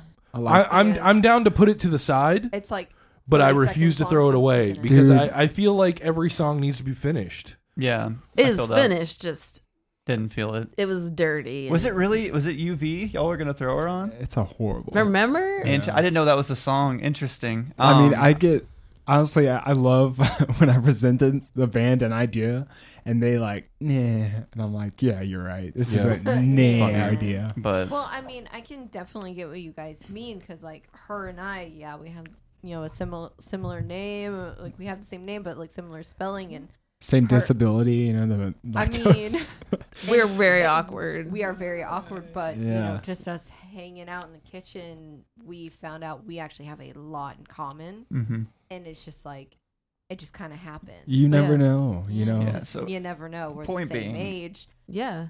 Wait, when's your birthday? March 29th. Oh, God, my that's Mar- Me fun. too. No. Mine's March Lol. 9th. Um, We still got the nine. I was conceived in March. Does Oh, boy. Do you guys want to hear about that? Do we have time to tell that story? So fucking lootly. Starts with a hidey ho in a dirty bathroom. Heidi ho in Oh, a dirty boy. bathroom. So um, nah. yeah. sheesh. Stop. that Nobody links up. cares about your birth. I can't wait to ruin this podcast. Amy. Downey says, Aesop, you guys are amazing. Thanks, Cody Amy. Hambright and- Hello. And, Chase Ryan Robbins are are checking out the podcast as well. Guys, thank you for watching. Thank you for hanging out with us. Make Speaking sure to of Cody, us. Cody Hambright dispositions on Friday killed it. No, fuck him. No. Like it was, it was. No, we, we love we love Cody. Daniel, uh, his brother, does all of our artwork right now. Yeah. nice. And, uh, I think awesome. everyone is somehow in bed with Daniel in some sense. Daniel. back at it again That's with those perfect. productions. Seems, seems about right. No, uh, they, I I I worked with Ethan uh, from Dispositions for a while, and Nice. I've I've watched their their progression from like him him saying he wasn't sure if the band was going to stick around to like where they are now, and I'm just like. I, I'm proud of you. Like Yeah. I, I got, I got Dude, nothing other to say than just like I'm proud that you guys stuck it out. Having Yeah. J- Jameson come in, and you know, seeing everybody kind of step up. Yeah. Uh, their their new drummer Jeff is is just awesome. They're just kind Cody of killing is it is now. doing a really great job on vocals. Their their whole production has has come up, and I you know nothing. They grow up so fast. no Here's- no shit talking. It's it's absolutely like we all hope the absolute best for you guys. I know you guys are still technically local, and I know that y'all just dealt with some uh, some management shit, but uh, you you guys are doing awesome. can I and- can I touch on that for a sec? No! Oh my Ow. All right, so I really think the best thing a band could ever endure is is actually adversity. Mhm. And um, you know, this fall we were actually set to go on a tour with this guy named Frankie Ortiz. Mhm. And uh, you know, we everything been happening so easily for us, and that was like the first like snag. Like it was Yeah. like it was like leading up to that tour. It was like a week tour through Texas through his company. Uh, we had a couple shows get canceled, and it's just like, well, wait a minute, things are supposed to be so easy for us. We just show up and shit happens. And then next thing I know, we drop the tour because like It wasn't a good idea. yeah, it was just. And I'm we sure were you know. smart to you've pull heard out of about that that. tour. Is that ATB? Yeah, Yeah. Yeah. Yeah. yeah. Y'all, y'all y'all had the same. Yeah, Yup. we were gonna But go. we we, We were got able out to dodge before it got bad. with it. Yeah. Well, Di- Dispo did as well. Yeah. they they got stuck in Louisiana, but I don't think they were on tour just yet. But I think it was the lead of the legend really got some shafting. Yeah. on Oh, that really? one. Mhm. but, Uh, but they they ended up in Vegas, if I'm not mistaken, thinking they were on tour. Nobody. Nobody decided, and I, we talked about this on Mass Yeah. Hates podcast. Nobody decided to call the venues and verify that they had shows. Oh, see, They- that was my fear. Th- yeah. They took Yeah. they took uh, A to B at their word and just jumped in their van and drove across the venues are country. Like, New phone. Who did? Oof. Yeah, oh my basically. god, what a Wonderful. nightmare. But but but my point is like It was ugly. when a band hits adversity and you can get through it and make it on the other side, whether whatever financial hit or whatever you take, it's so awesome. Because not only do you trust your team a little bit more, but yeah, it definitely makes you stronger. yeah, it really As does. a Like whole. Honestly, I think it's necessary too because if you can't make it past those snags, then if if we were to say we kept coasting until a big tour opportunity happened, let's say we mm. got a whole U.S. run with Sky Harbor or something, Yeah. and then one small thing happens, we don't have any idea how to handle it. you just crumble. That problem has been like scaled up to such a level that that'll break a band. yeah, Yeah, it really. And I think it's important that you, and you there's have some to learn there's some to get through amazing bands out there that seem like they have everything going, everything's Yeah. perfect, and they just they, you know, you just can't handle certain things. Or touring, Yeah. touring's hard. People don't realize Yeah. that. People It's- die. In extreme cases, sure. Okay, let, let's let's handle something real quick. We're going into winter. If you tour in the fucking winter, don't drive when you're tired. Okay, don't drive in the snow when you're tired. That's just asking for your trailer and van to flip. Oh my Like, god. Oh, yeah. stop doing it. Stop doing that at all. Tour in the summer. Tour in the spring. Tour when it's not snow on the ground. Yeah. Put Stop chains being on your fucking wheels. stupid. Yeah, get some fucking snow tires. So Rent many, a tour so many tank. bands I've seen do that. Yeah, we have Um, a we have a strict hibernating schedule, so it works Oh, out do you? well. That's smart. See that that seems like the way to do it. Like summer, spring and summer and fall seem like the the ultimate time to to really kind of get out there, get your name out there and do some touring. Like I can imagine doing, you know, your local shows or doing your, you know, your benefit shows or something like that local. Like Yeah. August Burns Red does like uh, uh, Pennsylvania uh, uh, like, their charity state, shows. Yeah. Yeah, they do stuff close by. Uh, Yeah. Uh, Miss May I does stuff like that where they do a charity show or something like that, local, and it's it's fucking huge. It's Yeah. like Drowning Okay. Pool actually does one here at Trees every year. there you go. Which Yeah. which version? Oh, the of Drowning Santa Pool? one, right? Huh? Santa's drowning. The or current something. one. The current What's version five. There's like a name. Version Chase, I can. I can imagine that anything in Ca- California and Oregon in winter is terrifying. Yeah, I can imagine that. Yeah. Okay, so while you're talking, while you're listening, what the fuck are you doing with music, Chase? I'm I'm looking at you right now. I want I want to know what's going on. I haven't heard anything in a while, and I'm I'm waiting on it. I'm waiting to see what's going on. And Cody, for you is fucking awesome. You d- you guys did really really fucking great. I'm I'm so proud of y'all for your success and for everything that y'all got coming for you. Y'all did really good. I'm I'm really happy for you. I also want to like segue off that a little bit. Uh, there's this weird like thing, especially in the metal scene, where I feel like everyone feels like you're in competition with each other, God. and I think that's horseshit. I think that you should be celebrating each other's victories because honestly, success can ride in waves. And I'm not saying you should go into it expecting like a handout or something of someone else's success, but when you like compliment each other, help each other grow, then you're only benefiting everyone involved. Yeah, that's the thing that's It's killing. ridiculous. That's the thing that's really killing Makes our you want scene. attention. Uh, you know, if you if you look back at uh, I'm gonna, I'm gonna date myself on this one, but I'm old as fuck, so I don't care. Uh, so metalcore geezer. days of Ohio, um, when when Devil Wears Prada was really getting their getting their role, um, they brought out everybody, and everybody was all part of like this big family. And I don't know what happened to that. Um, Dallas seemed to have that where everybody was kind of on each other's dick for a little while, and they just loved everybody, and then it became a big ass competition. Yeah. And I get trying to do better. But you don't have to be an asshole and hate everybody in the wrong middle of using it. Using your resources and using people and having them help you out. It's Yeah. not going to be a crutch. If there's Yeah. someone doing something that you're, I mean, let's just say you're jealous or envious Yeah. of, why don't you just ask them about it instead of slamming them for mm-hmm. finding success in that? Why don't you learn from it instead of making your own mistakes or making the Don't be a situation Debbie worse for yourself? It's. I think it goes back to the whole like social media thing. Oh, it's like yeah, we big part of we it now. literally w- you can't help it, but literally you get a couple likes on a post, and all of a sudden your serotonin level boosts up, and you're like, wow, I feel so good. And then the next day you try and hit that again, it doesn't work. Yeah. And I've you're like, seen a lot of bands meme. just fizzle out The because they were meme. fighting with each other. I mean, like, let's see, from 2013 to 2017, I think we've lost Those a whole scene's worth of metal bands here Yeah. just because they were It's sad. always in like some kind of drama with each other. Oh yeah. yeah. And I probably don't even have to communicate with you what bands would come to mind, but like with my other band, we stayed out of all of it, I can and like think we of a missed lot some of of that wave. But I think we were better off for it. My my band had a lot of shit, and that that's one of the reasons I wanted to do this podcast was was because I know I have kind of that uh Asshole reputation. that reputation exactly that that I'm this jerk or asshole or something like that. I'm like I'm not really like I take my band seriously, but I'm I'm not this dick or anything like that. So I do this as like y'all don't owe me anything for this. You don't have to show up if you don't want to. If y'all if y'all called Yeah. me today at you know at, at eight oh five and said, Hey, we're not gonna make it, you know, shit happens or you know, like Cody and Alec aren't able to make it, it's like, okay. No, You know, fuck we'll, them. We'll, fuck we'll just fuck no. You Hey, but uh, remember that you know you need dicks and assholes to make Yeah. a scene. Like you need both. Where's your mic cable? Okay.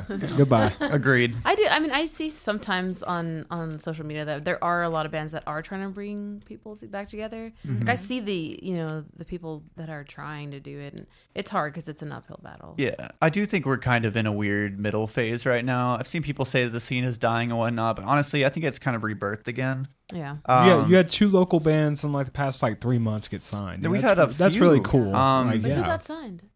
Begotten Um, just got Begotten, signed. Yeah, Bloodline, Bloodline. and Unity. Yeah. Yeah. Uh, okay. And the, I mean, all within the span of the same six months, really, which is crazy.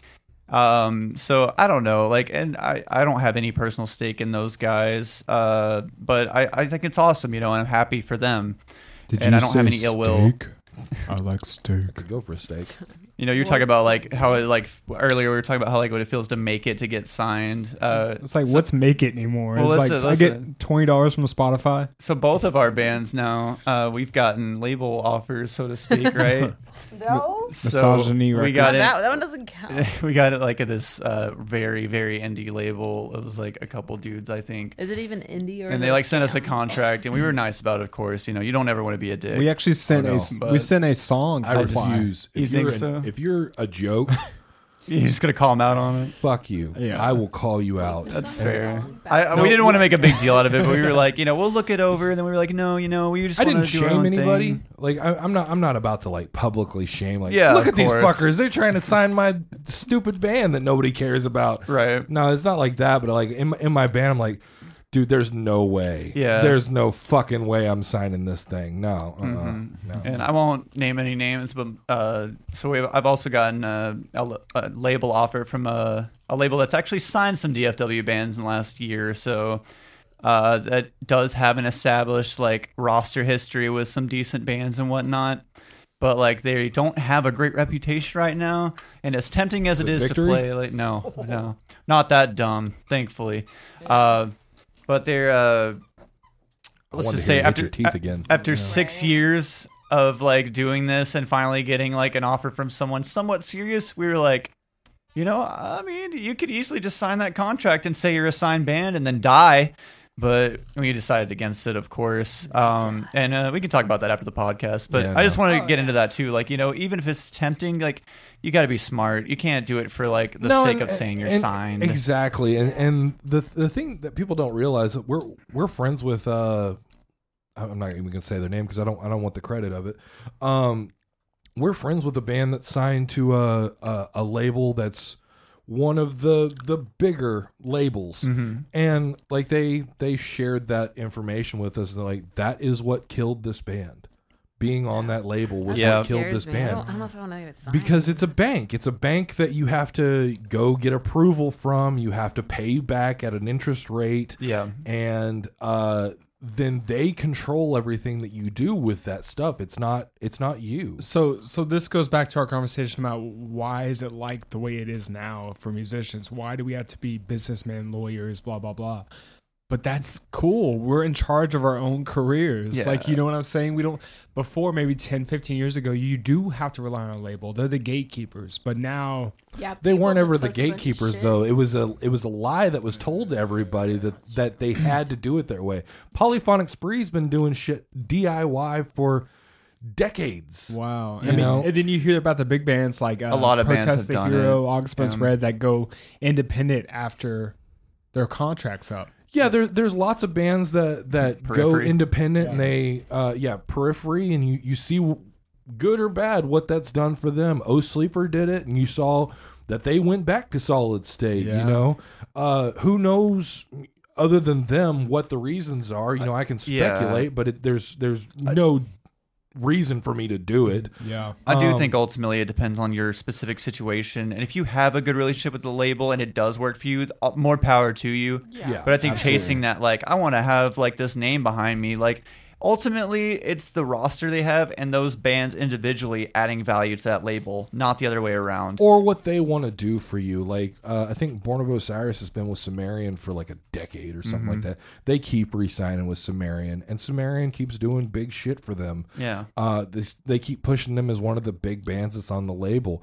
If you're one of those big bands, then I'm sure that the tables are turned a little bit for you. But if you're like low man on the on the totem pole, if we were talking about like Scarlett O'Hara that just like comes back out of fucking nowhere, Oh, um, it I just it does what?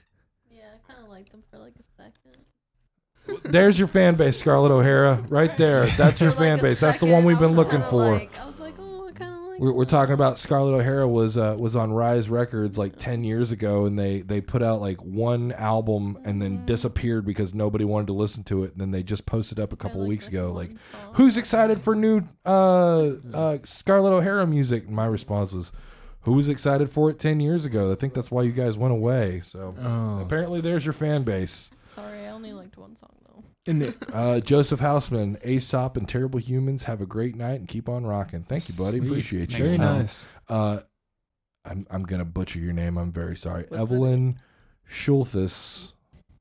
I, I don't know how to pronounce the last name. You're you're checking us out. Thank you so much. Make sure you uh, you give us a like and uh, shoot us a comment. Let us know how to pronounce your last name Yeah, and uh, for sure. anything you want to know from Aesop or from us, and we'll be sure to uh, reply. Um, yeah, with I, I don't know. I don't. I've gotten away from wanting to go. Not that I have a project that's that's doing anything, but I've, I've gotten away from wanting to go with labels. I I'd keep getting you know members back in the band uh, and trying to push forward, you know, make make headway. And you know, you, you get I'm 33, so I'd get guys that were like 21, 22, up to 27 or so, and they'd all be like, "Yeah, we're gonna get on a label and you know get all this backing and everything like that, and, and things are gonna be great." It's almost like, exhausting now, like trying to re like just get that point across of like, you know, I get it. I get what you grew up with. I know what we were fed. but like you gotta you gotta just have that conversation with them. Like, you know, it's not as it's not as good as it sounds. It, it really is. It's a working it's a business relationship. It's not a free pass to stardom.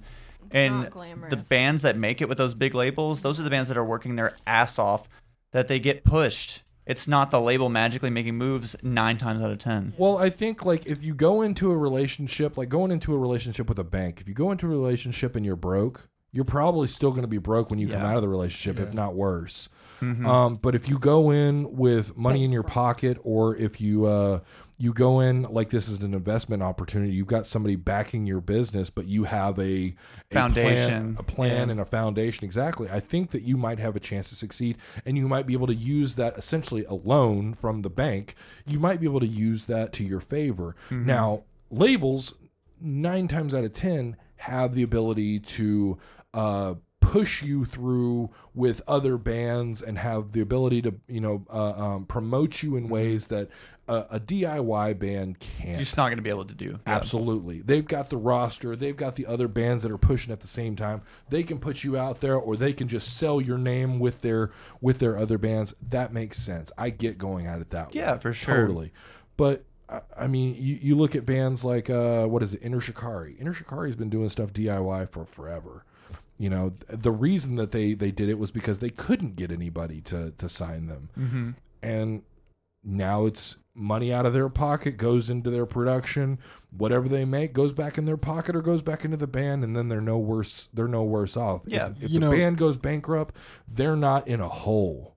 You know, they they just they settle Just- up. You're done. Yeah. Can I actually br- bring up Please. a point? So it's like back to the DIY thing. It's Mhm. like when we started Aesop, it was on the premise of I was going to produce and and engineer all the music, and Kristyn was going to handle all the videos and artwork. And I was I'm actually surprised. You know, a year and a half into this thing, we're still keeping that mentality. Yeah. Um, we just now branched out to have somebody else mix our music just to try something different. Mhm. But um, you know, Kristyn's still designing merch, and we're we're still using I our do own like camera. Your guys' merch, by the way. Thanks. It's She's awesome. And I have awesome. album art. That's I'm really excited to yeah, show. we'll get into I that can't later, but it's it's a lot more thematic stuff. It's it's Yeah, really it's cool. cool. Um, but yeah, uh, picking up where you left off. Yeah. Um, go ahead. Oh, you were asking Oh. me Yeah, to continue. I thought you were going to no, take no, it go away. ahead. He's giving. Well, he's Kristyn, giving why you don't you talk about the process of doing DIY for videos, concepts for videos, artwork Mhm. concepts? Yeah, I, I just I just found out that you you handle the the video production of it Yeah, of everything, that which is which is and- and impressive in video. itself. Yeah. Yeah. Um, our very first video was actually shot by my boss. Mhm. We we were working in a studio together, and so we had access to you know an Alexa. I don't know if you know this, but it's a cinema grade camera. We had Dude, a full studio. we got so lucky. He let us clear it out. It, it was just a white studio, and we bought a bunch of red cellophane and we just hung it, and we just played with light and stuff like that. And so he shot that for us, and I edited it, and he was kind of over my shoulder telling me like, "This is what you should do to make it more interesting, or just, help with the flow." Help you know where to go. Yeah. And lead you in and the then right since then. I've been editing if I can't shoot it because I'm in it, you know, we'll, we'll hire someone else to shoot it and that's been how it is is someone else shoots it, they give me the footage, I edit it for the most part. And um, I'm actually editing one right now. And then the next one we're hoping to have actually Daniel from Elenia like shoot it and edit it and see It's, how that and it's goes. been hard because you know we're working on a, such a tiny budget. Like you know, you could think the average video costs anywhere from fifteen hundred to five thousand dollars, and we're trying to make these videos on like six hundred dollars. or less. yeah, for, for for those listening that that give a shit about music production or making videos and stuff, don't cheap out. Don't. Yeah. Invest. It, there, there's nothing It- wrong with looking for a for a deal. Okay, I will say one caveat. if you can come up with some kind of concept that that's completely or like it, like it completely organic, just a concept that like no one's seen before, then you can cheap out all you want.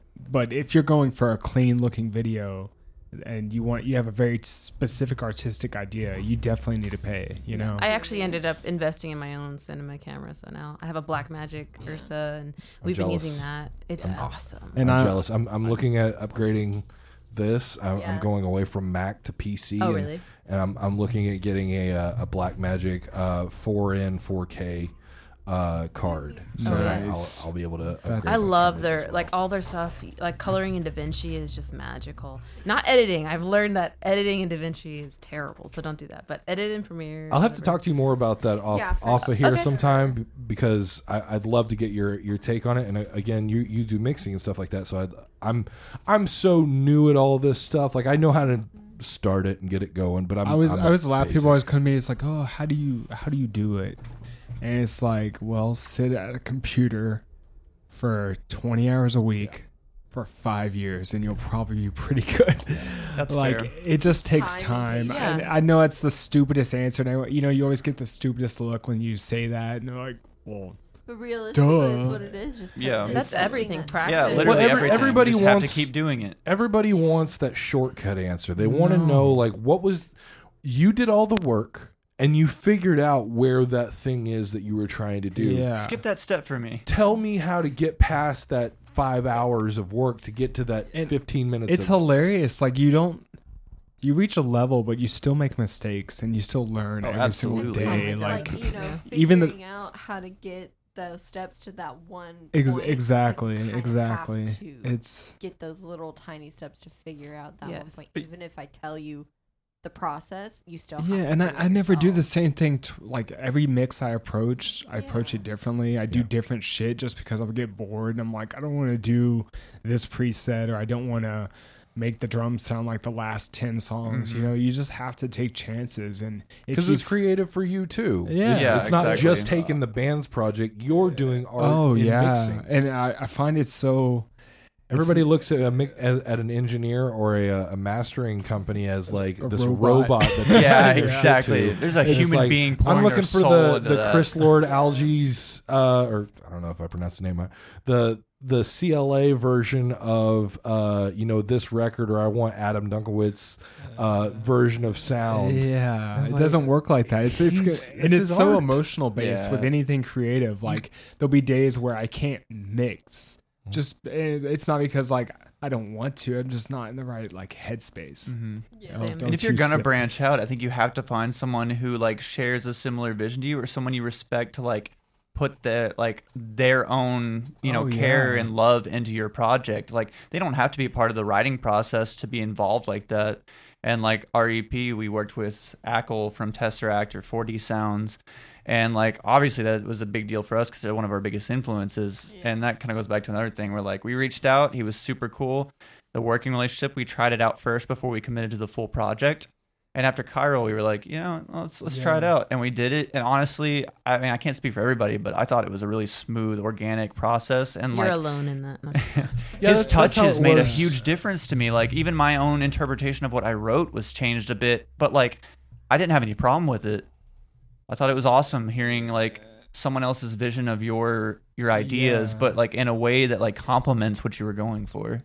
Yeah, that's the same for me. Whenever whenever we wrote Captives years ago, we Mhm. worked with uh with Kellen from Memphis May Fire. And Oh, it's nice. like, Yeah. we Wow. you know we went out on a limb. It sounded you know like like something that would fit what we were doing, but it was a it was an investment for us.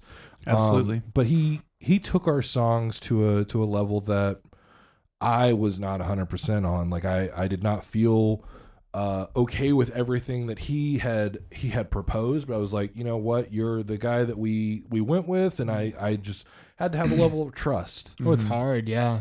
I mean, especially if coming from I mixed all the songs before this. Yeah, letting go I'm- of your and I'm baby. just sitting here and yeah, like, I was gonna say just like uh, letting someone else take it into their hands. Yeah. like, It's scary, for sure. oh, it is, Like, and definitely when you have your name on it and it's yours, you've you've made this, you've worked so hard on it, just to hand it off to someone and be like, try and make it better. the, and the whole pro like that's why I rely on Kristyn's like artistic vision is because everyone today can make a good sounding song. You know, we, we talked about this, Jonathan, earlier about um you can have a good mix, you can have good production, you can get have all this different stuff, but how are you presenting it? So you know, we trust in Kristyn's I, overall vision, and uh, she'll never take credit for it. It's so funny. She's her, just like, her videos are solid. Yeah. They're like yeah visually and so thematically good. like she's what ties all of the music together in like a more digestible form and Mm-hmm. like she's also the like the primary lyricist like i've done barely any lyrics for this project I think but I'm, she's I'm a little so bit good at that. selfish with the lyrics. no that's fine and like yeah, it's sometimes like Dude. I, I, I don't know. I don't see it as selfish as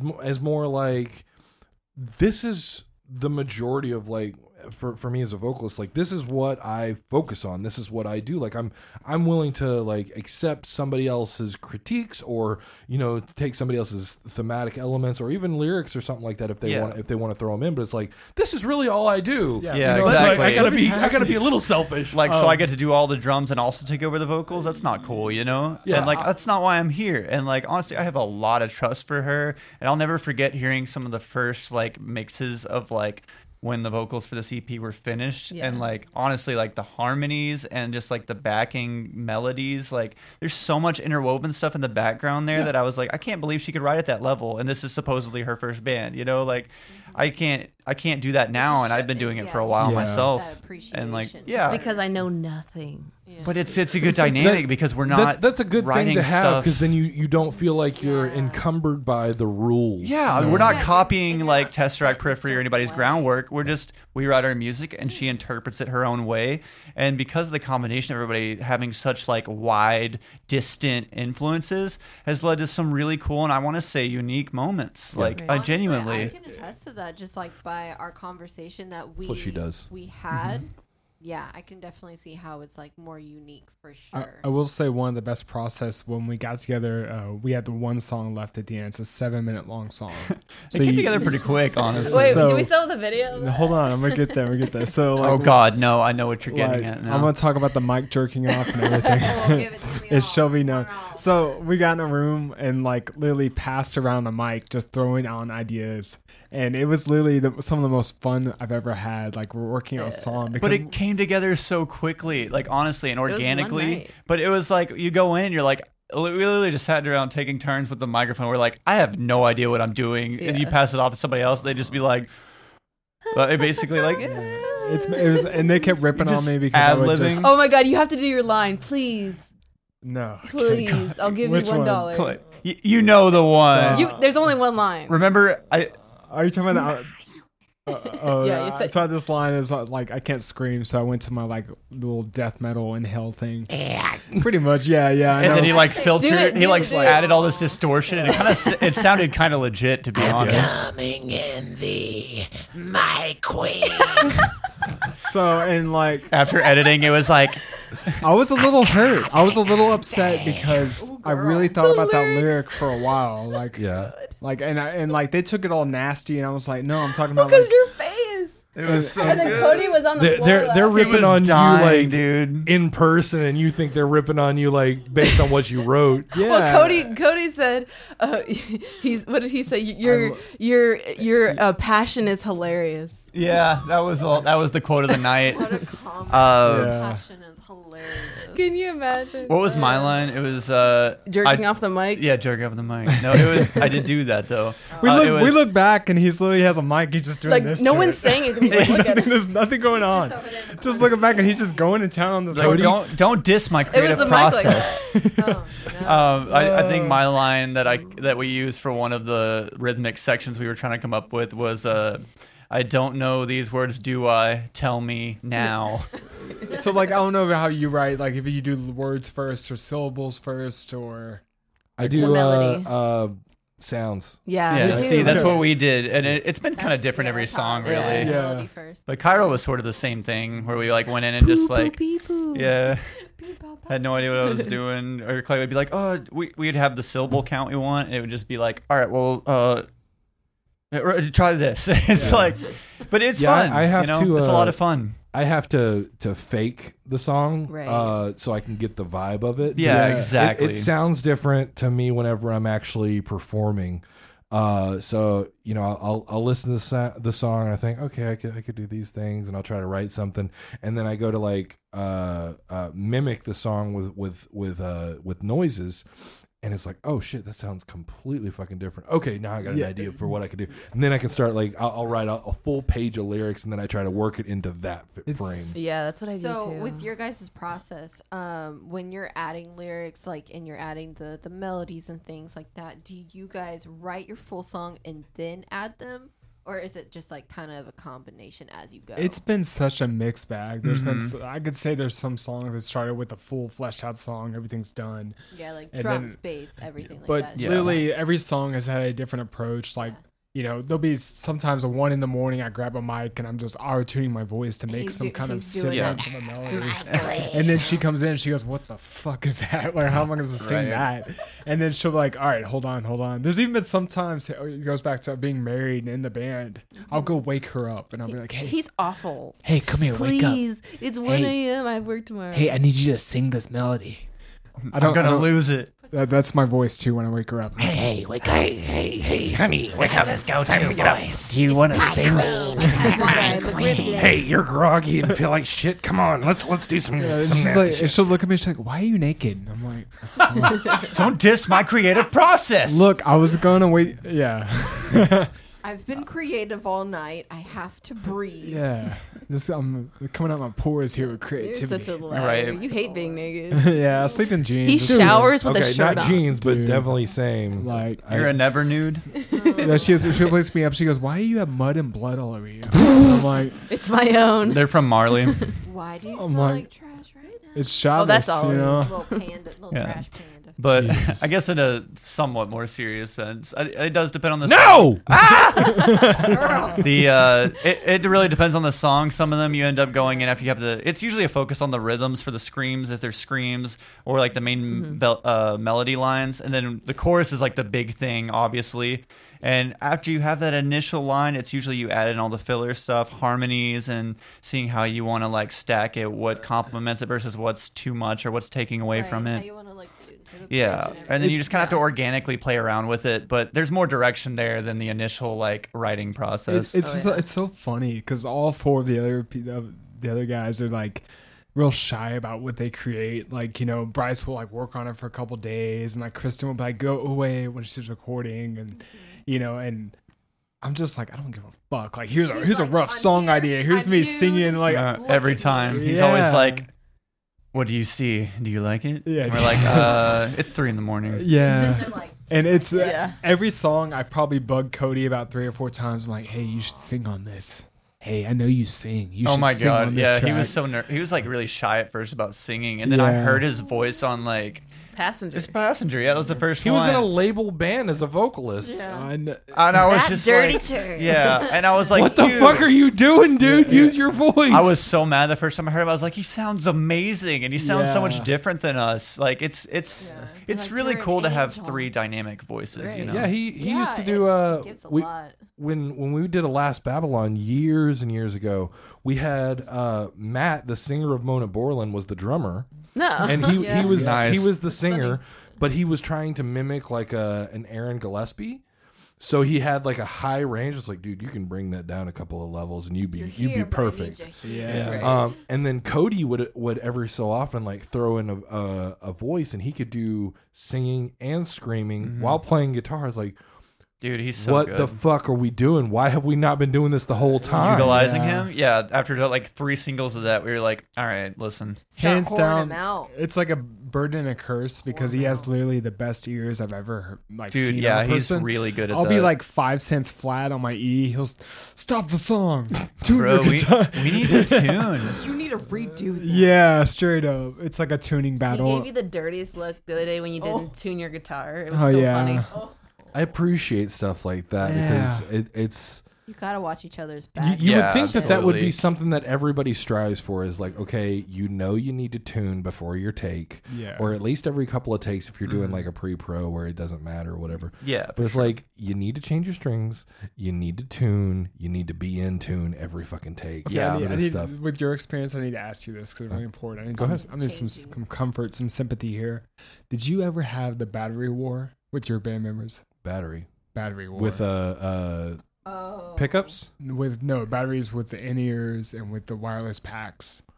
what what battery So what where like I would like at a gig or practice, I'm literally having to be He like, did. "Hey, check your battery level." He did. What's your oh battery? yeah yeah? I, always fresh batteries oh my Ev- god! every So I've got a time. story on that I, I one. saw this. Yeah, and, Bryce has a good story. Ah. and he he would For like those of you that care, I got a battery. Dude, tray he here. Has- charging. so is th- is that what happened to Radio Shack?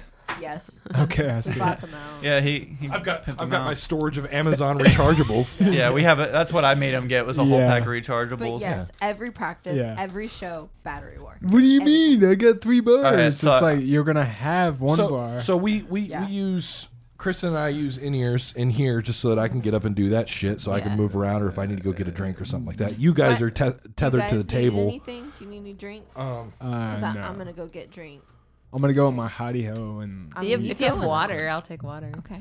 Uh, could I get another coffee? yes, Yeah. please, please take another. Bye, Bryce. Um, got plenty. but Kristyn, uh, sing intermission. yeah. So song. I have a. Uh, I definitely have a story to tell about It's in sad and depressing. So what was Reno's? Is that our third show? Reno's was our second because it was supposed to be our No, debut. you're right. Remember? So it was gonna be our debut show. We were like they marketed it that way, but then we got the Sky Harbor offer, and I was like, We were like, sorry. yeah, it was terrifying because we weren't ready, but like we made ourselves ready because we we couldn't turn down that show. That was Yeah. like the best first show we could have ever hoped for. And and we played Passenger because we did. didn't have we enough We played the first yet. two minutes because we had to have something so we just like played a section of it up until the end of the first chorus and like that was it uh, it was fun uh, but then our second show was at reno's and i remember That was a so like show. oh my god it was a whole mess with I remember the you were just like PTSD, just staring off. And I was like, this guy's gonna die. i was stressed the hell out the entire time Yeah, first shows Uh, are always like that for sure. Well, this is our second, technically. It's not like it's my first rodeo, but obviously this is more technical material, so I'm getting used to all of that. Right. Especially like, not only am I upgrading like, like just the mental gymnastics of playing drums in this genre, but now I'm doing vocals on top of it. And that. we were shooting a music video. That and we were doing a music video, so Or I had to look more Refract. showy, which typically hurts sometimes if you're not organically doing it. Uh, sometimes it hurts your accuracy, but I knew like those they needed to look good. You had a hair flip. Fortunately, uh, refract. Uh, I think we performed that pretty well that night. Just that one. Um, the rest of the night was a bit stressful. My in ears kept like popping in and out. They just go out for like a couple seconds, come back in, and then I remember we get to infrared, which was our last song of the night because we got cut off. Yeah, we got cut off. And what was it like? A minute into the song, I'm done. The in ears go completely out. We have tracks going through the house, and I'm having to play drums and do vocals to a song that I've maybe been playing for three months. Wow. And here's the craziest shit. We get to the end of the song, and I do my last little da da da da da snare roll, and that ends the song, and then the tracks like play us out. Mm-hmm. Somehow we ended almost exactly on with the tracks, and I spent two and a half, three minutes not hearing anything. I was completely deaf, and it's a fluke. I, I don't know what happened there because nobody else had happened in ears at the time. I was the sole person keeping on with the tracks. Oh yeah, I did. no, I And had in ears. you I did? did. That was when I. That was my first show with in ears. Okay. And I Lesson sucked at is it. don't give your drummer in ears. Can we talk about? Hold on. Can we talk? but hold on. We'll The get shame, there. the we'll shame, get the there. shame. We'll get there. But for reference, like uh, I wasn't playing to Kristyn because I was just stressed out about myself. So like I was playing to me the whole time. Somehow we ended perfectly on time. And I'll never forget that because it had to be a one in a million chance of Yeah. just like being on with the tracks, Right. at, play, playing the whole song deaf basically. Yeah. Um, And never in my life have I ever gotten that lucky again. Our last show, actually, most of it was great. And then Cairo was our last song. And they went out for only like six seconds. And when they came back in, I was a good like beat and a half off. Yeah. And What what's causing them to go out? um, Can we can we can we just not one second. just- The I don't. I shades, think it was basically just like a connectivity issue. Like we resynced right before the that set Mm-hmm. started, and they still kept going. So I'm, I'm, wondering a why you're so adamant against know. talking about this. Right. because you know because uh, moderately, not a whole lot. you But, know uh, you know how it is. Like if anything messes up with the gear, like you spend so much. Uh, I spend hours of my week And not money. practicing my instrument, just messing Now, with hold, the, hold hold on. Do you have any hand in the gear, or is it all you? As far He's as gear, gear goes, he's the mastermind. That's I did why. recently That's decide why. that like we you. just want to do headphones now instead of in ears for the time being until I have the money for like molds at least. Fuck Um, molds.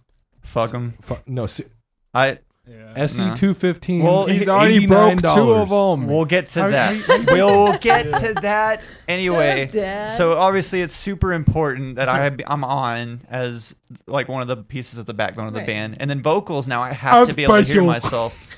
I'm special. Um, but basically, because if I'm off, then we all sound terrible, even if it's all my fault. little conceited, aren't we? Not really. Do you want that kind of pressure? Um, You, We you all know, you know get- what we did? You know what we did to, Hmm. to avoid that issue because What? I kept having it. hmm. I put drums in my own back, my own ears. So if, if drummer That goes out, will- he plays to you. No, uh, the recording in my ears was dead on every fucking time. We had recorded drums from our from the EP, yeah, that's what we do too. so I, I heard the exact same thing. No matter if he fell off or not, he could die. And I was Oh just my like, god. Oh hey, bye. Yeah. Yeah, well, we all have in ears now, so everybody has tracks. But um, Yeah. What's this? Let's see. Oh, You know, it's Um, funny before But we switched to a wired setup. That's what I was getting at.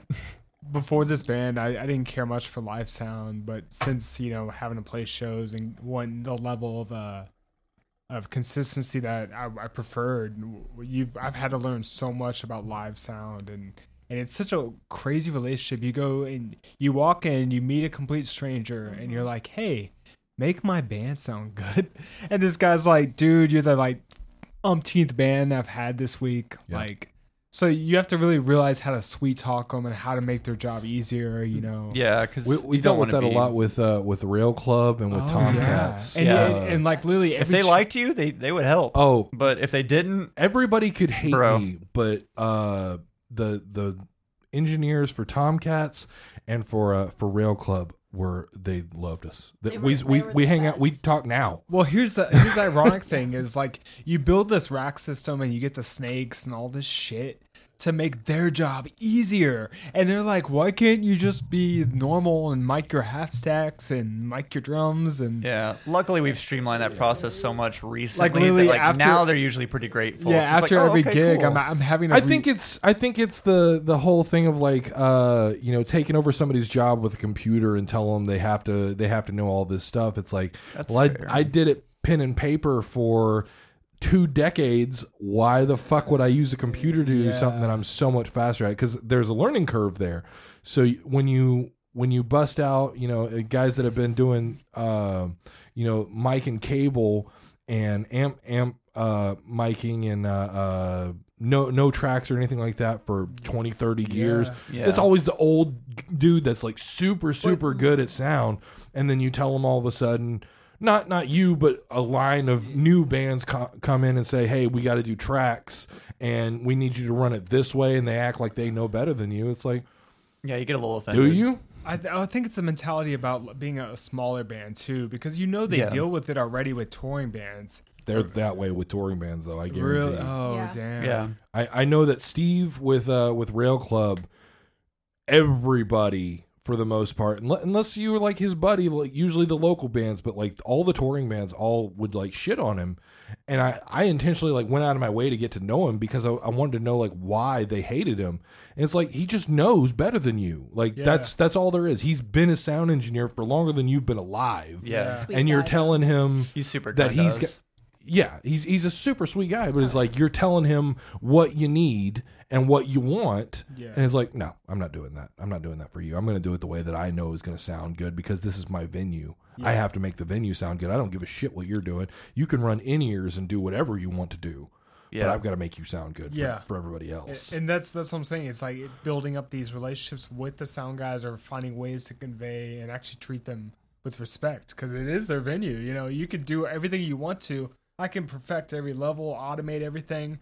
As soon as I hand him those XLRs, yeah. It's out of our his hands. Yeah. I think uh I think Bennett like he said, like getting to know them, actually like talking to them beforehand, uh being workable with them makes a world of difference. Goes like a the, long way. Now, Yeah. now, do you with, with your with your lines? Do you run just two tails, or do you run a line for every everything that A you line plug for in? everything. Okay. and it's all labeled now too to make their lives easier. Yeah, that that was one of the big thing that that Steve's to, Steve told me as well was like would save you umpteen amount um, amounts of uh, you know hours dealing with somebody or or you know grief with dealing with sound engineers. is like don't just hand them a, a left and a right and say hey just run this shit because they're gonna go. God dang, No. that's his Everything ass. he has Send, is send them labeled, splits. though. Send them Yeah. split tails, and, Yeah, and then he- you'll be you'll. He That way bought you a can label edit maker to label it. Yeah, Yeah. He, he's got a label maker too. Yeah. But Yeah. our last show benefited from that for sure because we get there and the sound guy's like not having us, not giving us the time of day, whatever. But Clay was just like persistently kept talking to him and you know buddying up with him, making his life easier. We had a Sucking sound his check. dick. Sound check was good. Well, because you're you're you're creating more work, whether, whether you realize it or not. You're creating more work with them for them, even if you're doing it simpler. Yeah. In, in your mind, because you're running tails, but what that means is that they have to unplug everything from their board, Yeah. and they don't like that because they're like, "I just got that shit set up. Yeah. Now I got to go and plug it for some, you know, Son of li- li- Yeah. little Some band. local Yeah, like yeah, yeah. And it's like, well, we're doing this so that we can take that same fucking show to that city So, over there, can and it's can we- exactly the fucking Can we tell same. the story about the the sound guy, the whole light issue in in Austin? Because that was pretty funny. so Uh, so sure. Would y'all play Come and Take It? yeah, Yeah, yeah. uh, and honestly, like real quick, I just want to uh, say that like they were super kind to us after we finished our set. Like it was like a different dude. Like he was like, He's a lawyer. He has to say that. Yeah, you're nicer than I'm gonna "Go be. to your Heidi ho."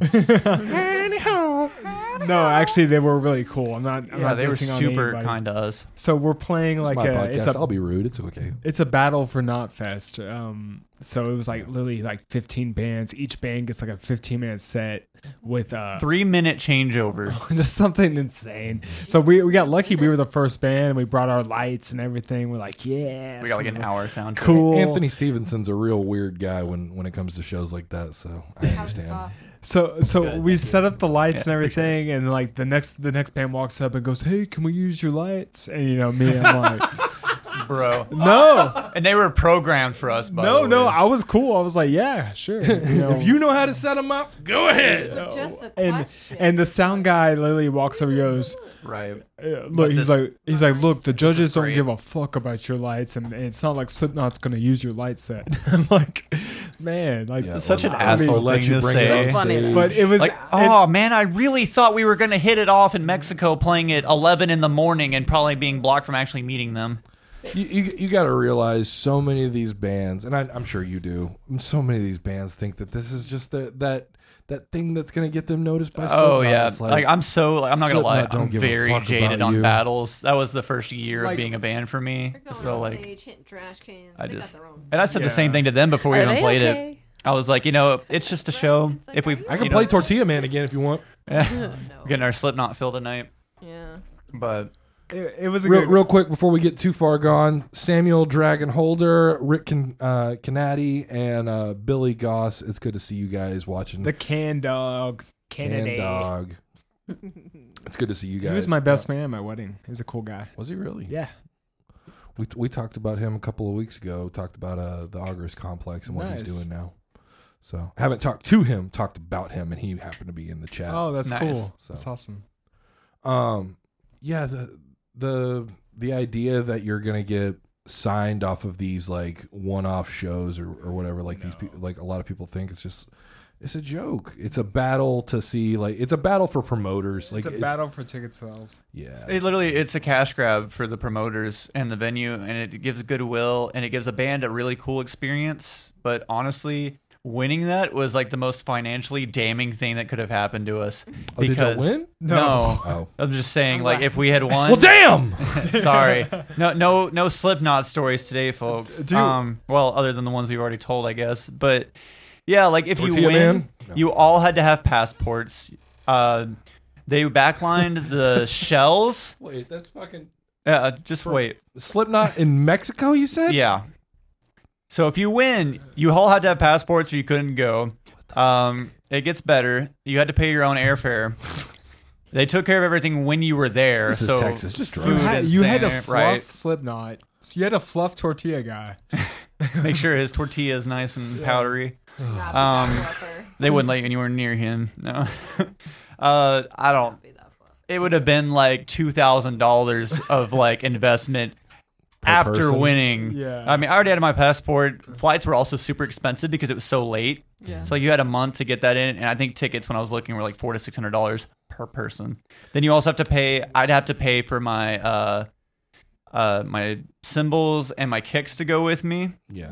and then 'Cause you like can't carry those on. mm-mm. Dude, we were just gonna send you Kristyn to bring your backing track. guitars. Like, that's What? it. We're just gonna send Kristyn with a backing track. Right. That's it. Really? Two of us didn't I, I, have. keep, I keep threatening people passports. with that. Yeah. Like that's how with teeth is gonna come back. Is like me and a DJ kit. Yes. Dude, do it. I mean, No, Okay, just I make played with a- Drewsif Stalin once at a show. Is it a keyboard cat? Okay, Me too. Drewsif, I want to meet you. I want to talk to you. I'm so impressed by what you do. dude. But I, Well, I'm I'm so certain that his setup is, is very much like Keith Merrow's and, and all those guys that show up with like a laptop and it's Yeah. like Yeah. full band. Well, Dr- it's here's the thing: is when we played with him, we he had a whole band, Yeah. and they half of them just dropped. So it was him and the vocalist. And they had to backtrack the drums and everything else. And he was like, you know, most people would have Well, this dropped is off. He's Sky's like, Airplane oh. 2.0. right? but he's like, I, you know I wanted to bring a show. I still want to do this tour, so we're just gonna power on. I hope you guys enjoyed. He's like, I'm sorry, it's not as authentic. And honestly, this is like, I was super skeptical about how like drums would sound just like in a live sense. It's just better. It was great. Yeah. It was fantastic, Yeah. and they were great. Um, it was it was a cool show. Honestly, they did they did awesome. Um, I also got to play with Jared Dines, which is an interesting experience. Um, uh, the YouTube douche. Yeah. I'm not gonna get into any personal stakes, but I'll I'll say it. This is on me. This has nothing to do with them. This is me. This is my opinion of the guy. But yeah, YouTube douche. Um, I I appreciate what you do. I appreciate what you've done. But uh, don't forget where you came from, buddy. That's it. That's all it is. Yeah. he was honestly really like anxious and shy when we met him. He's not like super well versed in like meeting he's people. he's a YouTube dude. Yeah, I guess it comes with it. I don't know. I guess the combination of being a YouTube personality on top of being a touring musician, it's like you're not going to start at the top. So like you don't have that degree of separation. So I, I can understand from a human being standpoint that's probably a lot to take on. But let's be real. I mean, you, being a YouTube douche, like you say, you being a YouTube star is actually almost eclipsing being a musician nowadays. Yeah. oh, he absolutely. he makes a lot more money oh yeah, off that yeah. channel. I mean, not just sure. money, but just An opportunity. He's gotten to play with uh, Trivium and Breaking Benjamin. I mean, Here's the motherfucking tea. There we go. little Hot late, take. but we're good. it's it's just really it's interesting. It's you know because when YouTube came out when we were in high school, we're like, oh, this is kind of gay. Are you aging me? Fuck you. Bro, I was not I'm in right high there school. with you. I'm right there with you. I don't know why I've been talking about the inception of YouTube so much lately. I've been bringing up Boxman from Smosh. Yeah. Oh my god, I remember. Box I remember when YouTube was just like Boxman. JavaScript. You know, it wasn't Yes. anything at all. I do remember Boxman. I remember like Yu-Gi-Oh! Abridged coming out in like 2007.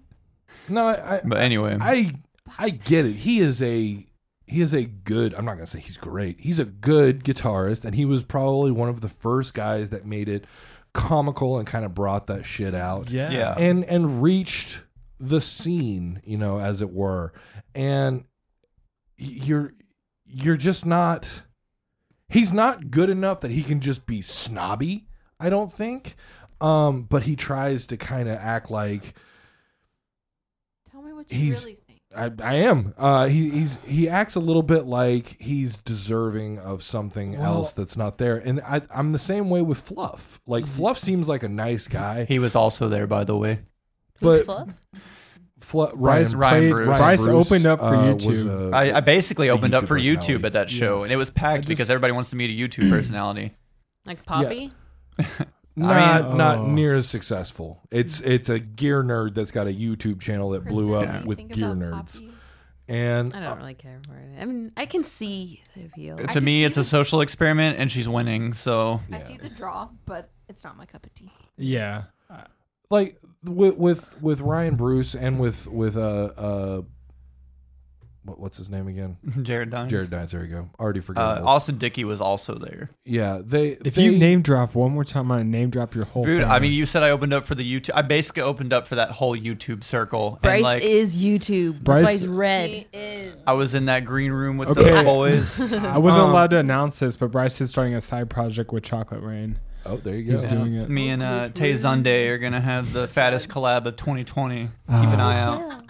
No, Ryan Bruce came from playing a uh, like a a line like the early version of like a line six uh uh Was uh, uh, di- digital processor for guitar. He was doing like sample videos, and it got enough likes over like was that the five V- years. Vetta? Is that it? The V E T T A? no, I think he was playing like the HD Pro, Okay, okay. okay. like the early version of their rack unit. Yeah. But um, I I followed it because it was it was one of the ways that I learned how to use that machine. Yeah. but it was like he was playing to a, you know a computer to a a webcam playing just playing riffs. He didn't talk he's scared to talk. And then uh, he eventually started saying well i got to get over this. He was building up a little bit of a following because i think the helix had, had started to come out. And so line six was getting more of a following so he started to talk he started to become like a personality and he's he's knowledgeable he he had worked long enough um, in the uh, genre or in the in the playing style that he had learned how to you know operate Logic and a couple other programs, and so Yeah. he could kind of incorporate all that knowledge into it. And he was it seemed like he was a nice guy. He would do like coffee with fluff, you know, where he would just kind of talk about gear or whatever. So for gear nerds, it's like fuck yeah, we got somebody we can actually talk to. Uh, or somebody that actually talks about the stuff we want to. Well, Yeah. then as years went by, he upgraded his gear and he kind of lost that like that guy next door kind of mentality. It became he's playing on an Argosy desk. I didn't realize it was there. He's playing on an Argosy desk. He's got, you know, the nicest iMac that's out right now. He's got uh, you know, all shitloads of outboard compressors and stuff like Yeah. that. He's getting sent gear from from major productions like kudos to him. I Yeah, applaud his absolutely. I applaud him doing that, but you've lost what it was that people wanted from Now you. Now he's reviewing gear that the average person would never be able to afford in their wildest dreams. Exactly, And it's yeah. less helpful. It's less insightful, and it's more like, well, you know, I guess I could save for six months and maybe afford this thing that may or may not help me.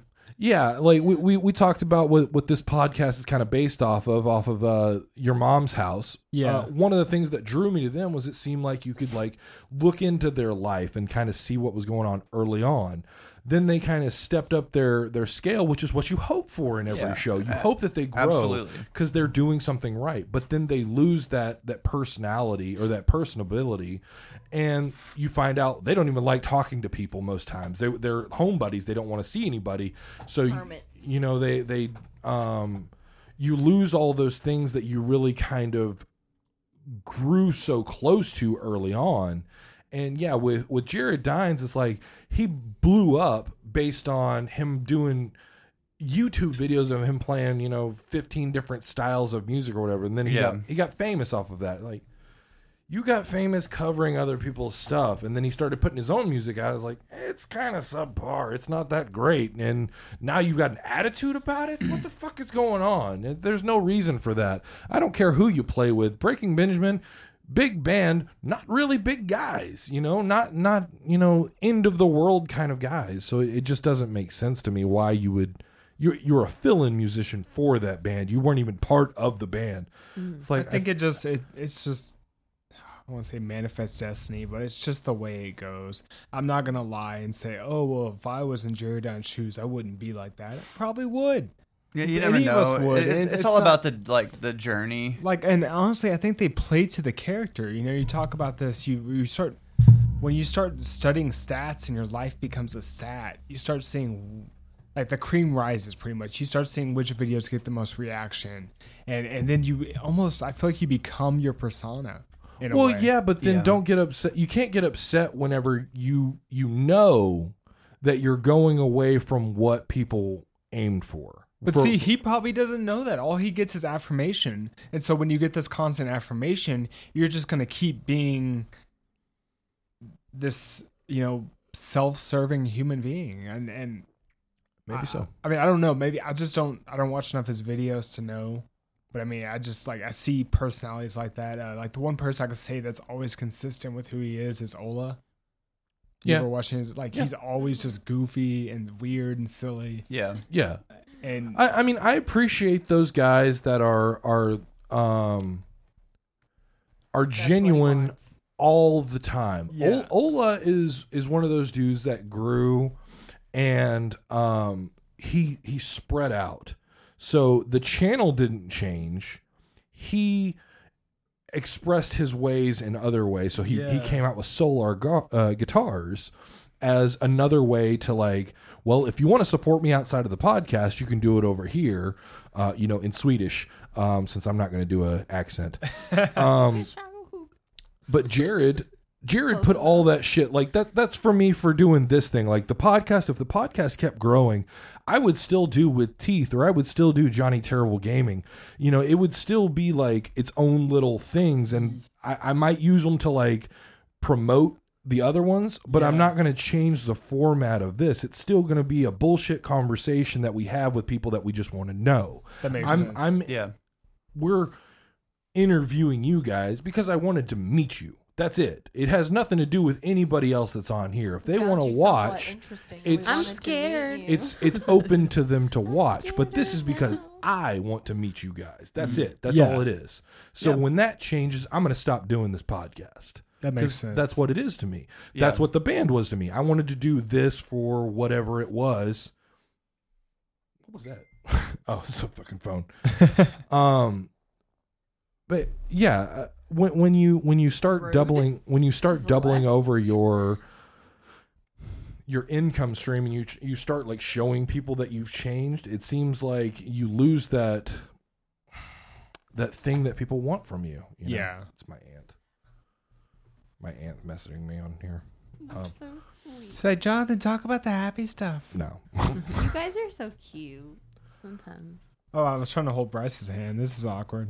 it's the same size. You know, so I it's fine. figured, but whatever. Yeah. so let's let's let's round back to Clay's to, got a to thing for the Aesop. redhead. Uh, I know we've, we've been doing this for a little bit of time. I hope I'm not like killing y'all Sunday night, Dude. but No, I'm it, Uh, this is this is fun for me. Like I- like I said, this is just what we do. Like so, I like I tell Christina, you put a camera in front of me, I'm I'm gonna perform. so that's why you've got that Pornhub Yeah. page. Gotcha. Yeah, yeah. Um, so let, let's bring it back around to Aesop. Y'all got y'all got new material coming out soon. Y'all got new covers coming out soon. What shows do y'all have coming up in the in the near future that you y'all guys can talk got about? something on the 28th of February. Yeah, that's the beginning of our run with Mountain Fires. It's at Reno's on the 28th of February.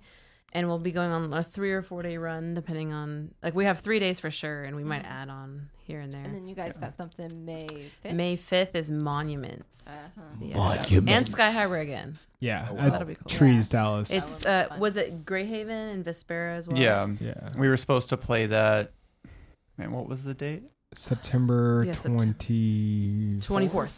Yeah, And now twenty it's May 5th. 'Cause Yeah, They, well, they, had a visa the- yeah. issue, Which is uh, awesome for did. us because- be the 24th. Yeah, we get more time to. Now we can actually be ready better. for that kind of package. Yeah. Right. And we'll have our new songs by then. so- Yeah, and We're probably not- some I'm- new new songs by then. sure? Honestly, Yeah. Yeah. It's like a blessing in disguise. Yeah, over. It's like, absolutely. we just need some more time to prep, and we got it. Yeah, Yeah. and then um, we're working on our own tour for May and June. But mm-hmm. Oh, wow. very early stages, but we're Early trying to get on the road a lot more for sure. Look at you guys Yeah. being overachievers. I know. Yeah, I'm like, we're- how am I gonna get time off from my corporate job? Right. Domino's, if you're listening to this, I will quit in a heartbeat. I'm sorry. dude, Papa Sorry about John's is gonna recruit you. Mm-mm. Papa John's. I want to work for a racist company. Oh my Yeah. god. what? I f- I feel bad that my name is Yeah, boy. yeah, boy. shit off of here. Uh, no, I, I feel bad that my name is is technically John because Papa John's, Jimmy John's, all the fucking Johns seem to Yeah. be coming out as racist assholes. With Jimmy John's as well. Well, he's he's the one that's like killing the animals and shit like that. Dude, yeah. Wait, seriously, in the sandwiches? They're putting. not in the Like sandwiches. they put a horse between the sandwiches. yep, that's it. That's right. Yeah, That's they chop it. off the He's leg and he's just- killing the, the elephants and putting them in a sandwich. That's what comes in the mystery meat bundle. that's sus. I'll give you my mystery movie. bundle. gross. You know that hook in old cartoons that would come out of nowhere and hook you off stage? I'm waiting on it. Okay. I'm waiting on For it. him? Behind that curtain right there. Yeah. Mighty ho. I'm gonna walk out there to go get a drink and drag his ass back there. Right? Oh my god. now you listen here. But uh, no, it's it's we're kind of at a you're kind of at we're kind of a weird stage right now. We're just waiting, and I hate waiting. Yeah, it's it's, I am it's not that patient. point for sure. Me neither. Like what you know I've how it been is. You're posting sitting on pro material and you're just like you're not gonna sit there and post too much of cool things coming. So Big thing. No, you don't I, want to I am the worst Ugh. about that. I, I jump the gun every fucking time. Oh, I've yeah. been there. I've I been want there to my whole vomit out life. everything I've been working on. That's why like I'm so careful now. Like uh I don't know, I've got a couple things I want to dive into a little bit. So marketing, that was kind of like my big strength that I gained from like being in a band for the last 6 years and kind of go tie back into our conversation about like why music is where it's at now. In my opinion, I think it's come from like he said like you have to fight for that spotlight now. But here's where I think the pros kind of come in is not everyone is able like not to say that anyone's not as talented or as good, but like you can be a fantastic music, you can do everything right and still not get anywhere. And it's just uh, water, not vodka. yeah. But uh, Damn it. a lot of that comes down to just like your willingness to adapt to what works now. And so, like initially, you know, I had the same idea of like, hey, we're gonna put music out. It's gonna be cool, and we'll, you know, cool, cool things will happen. Cool, cool, cool, Cool, cool, cool, cool, cool. And then you put your song out and then you get like no one's listening to you. Like, Yeah, exactly. hello, taps the glass. Hello. Yeah, it's it's awful. baby, So like I are you think it's it's really been a giant and very slow snowball effect of like initially it's like okay, well, you know, now we're posting on Facebook or I think it probably started with third-party YouTube uh, music channels that were just uploading every band that would submit to them and some of them went viral for basically no reason. Nightcore. And uh no, Remember not that? Nightcore. If you look up Aesop Nightcore, it's pretty funny. you get some Japanese Infrared anime is opening uh, versions of our songs. It's, it's like Don't sped up me. and pitched higher. So I'm like, But um, I, I think going back to musical, we are writing new songs already. We have, I think, 43 demos that we're trying out. Um, yeah, a lot on the backlog. And it's weird, like as yes. like I'm at a, a crossroads on where I want our sound to Do go. it. Like we talked, we talked about now. Pigeon. You think Kyrill's on there? Oh there my yet? god, you Oh, guys! I swear. Not rock, just Aesop Nightcore. And Tortilla face. might be, go down a little bit. Uh, There's like a on there big red one. There's, They might have a bunch of Aesop rock instead. Dude, That's all right. Don't worry about it. I'm not gonna do that Oh on my here. God. Oh, d- oh, type in infrared. That one's funny. yeah. um, After Nightcore, you know, just it's funny. there we go. And uh, not the, this. Uh, no, where's it? Where'd it go? There was like a really. Maybe they took it down.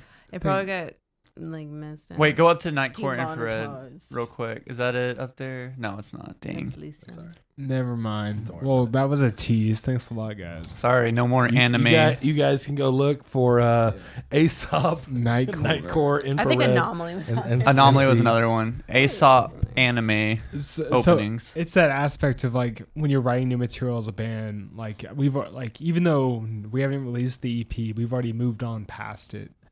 And uh, Yeah, I was gonna ask all about that. Like, how is it sitting on material when you're? I, I know that the the machine doesn't stop. no, it does not. So it, I, I would always have guys in the band that would like they would say they'd go through phases. So they'd put out material, or we we'd finish a record, and then they'd go into like hibernation mode until it's like time to write a new record. So like Hmm. three six months down the road, I was like, nah, I've been writing the whole. yeah, fucking no, time. I hate. I couldn't do that. There's no way. I get like too strung out if I'm not creating. Uh, I, I so think- being in a project that you have to wait on your release on top of waiting to even write new material, I think that's a terrible idea. Yeah.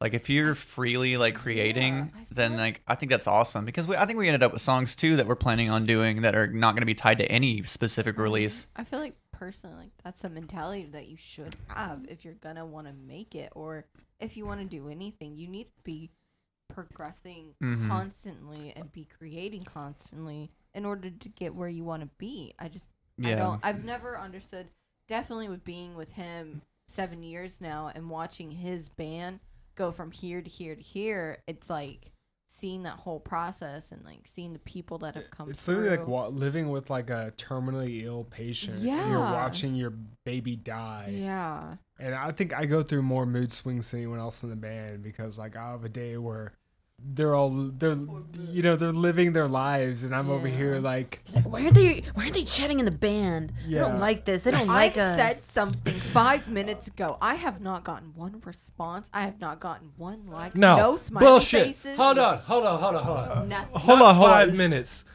It's been two fucking days. Why have they not responded to my ultimatum? the the worst is Your the worst is when you send a demo and, And it nobody gets listens. nothing. And then you're like, did anyone And listen? Everyone's I'll- like, oh, not I get yet. that one guy that's always reading the chat, and he's like, "That's pretty good."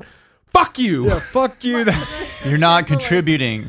yeah. Like not even a full sentence. You're a waste of text. So like Or, I'll, uh, like- I'll be having this internal battle about where our direction of our sounds to go, and like mm-hmm. everybody else is just enjoying the fucking ride. And it's just like, are you guys just not thinking about like six months, eight months? Not No, you you're know? just crazy. Damn it.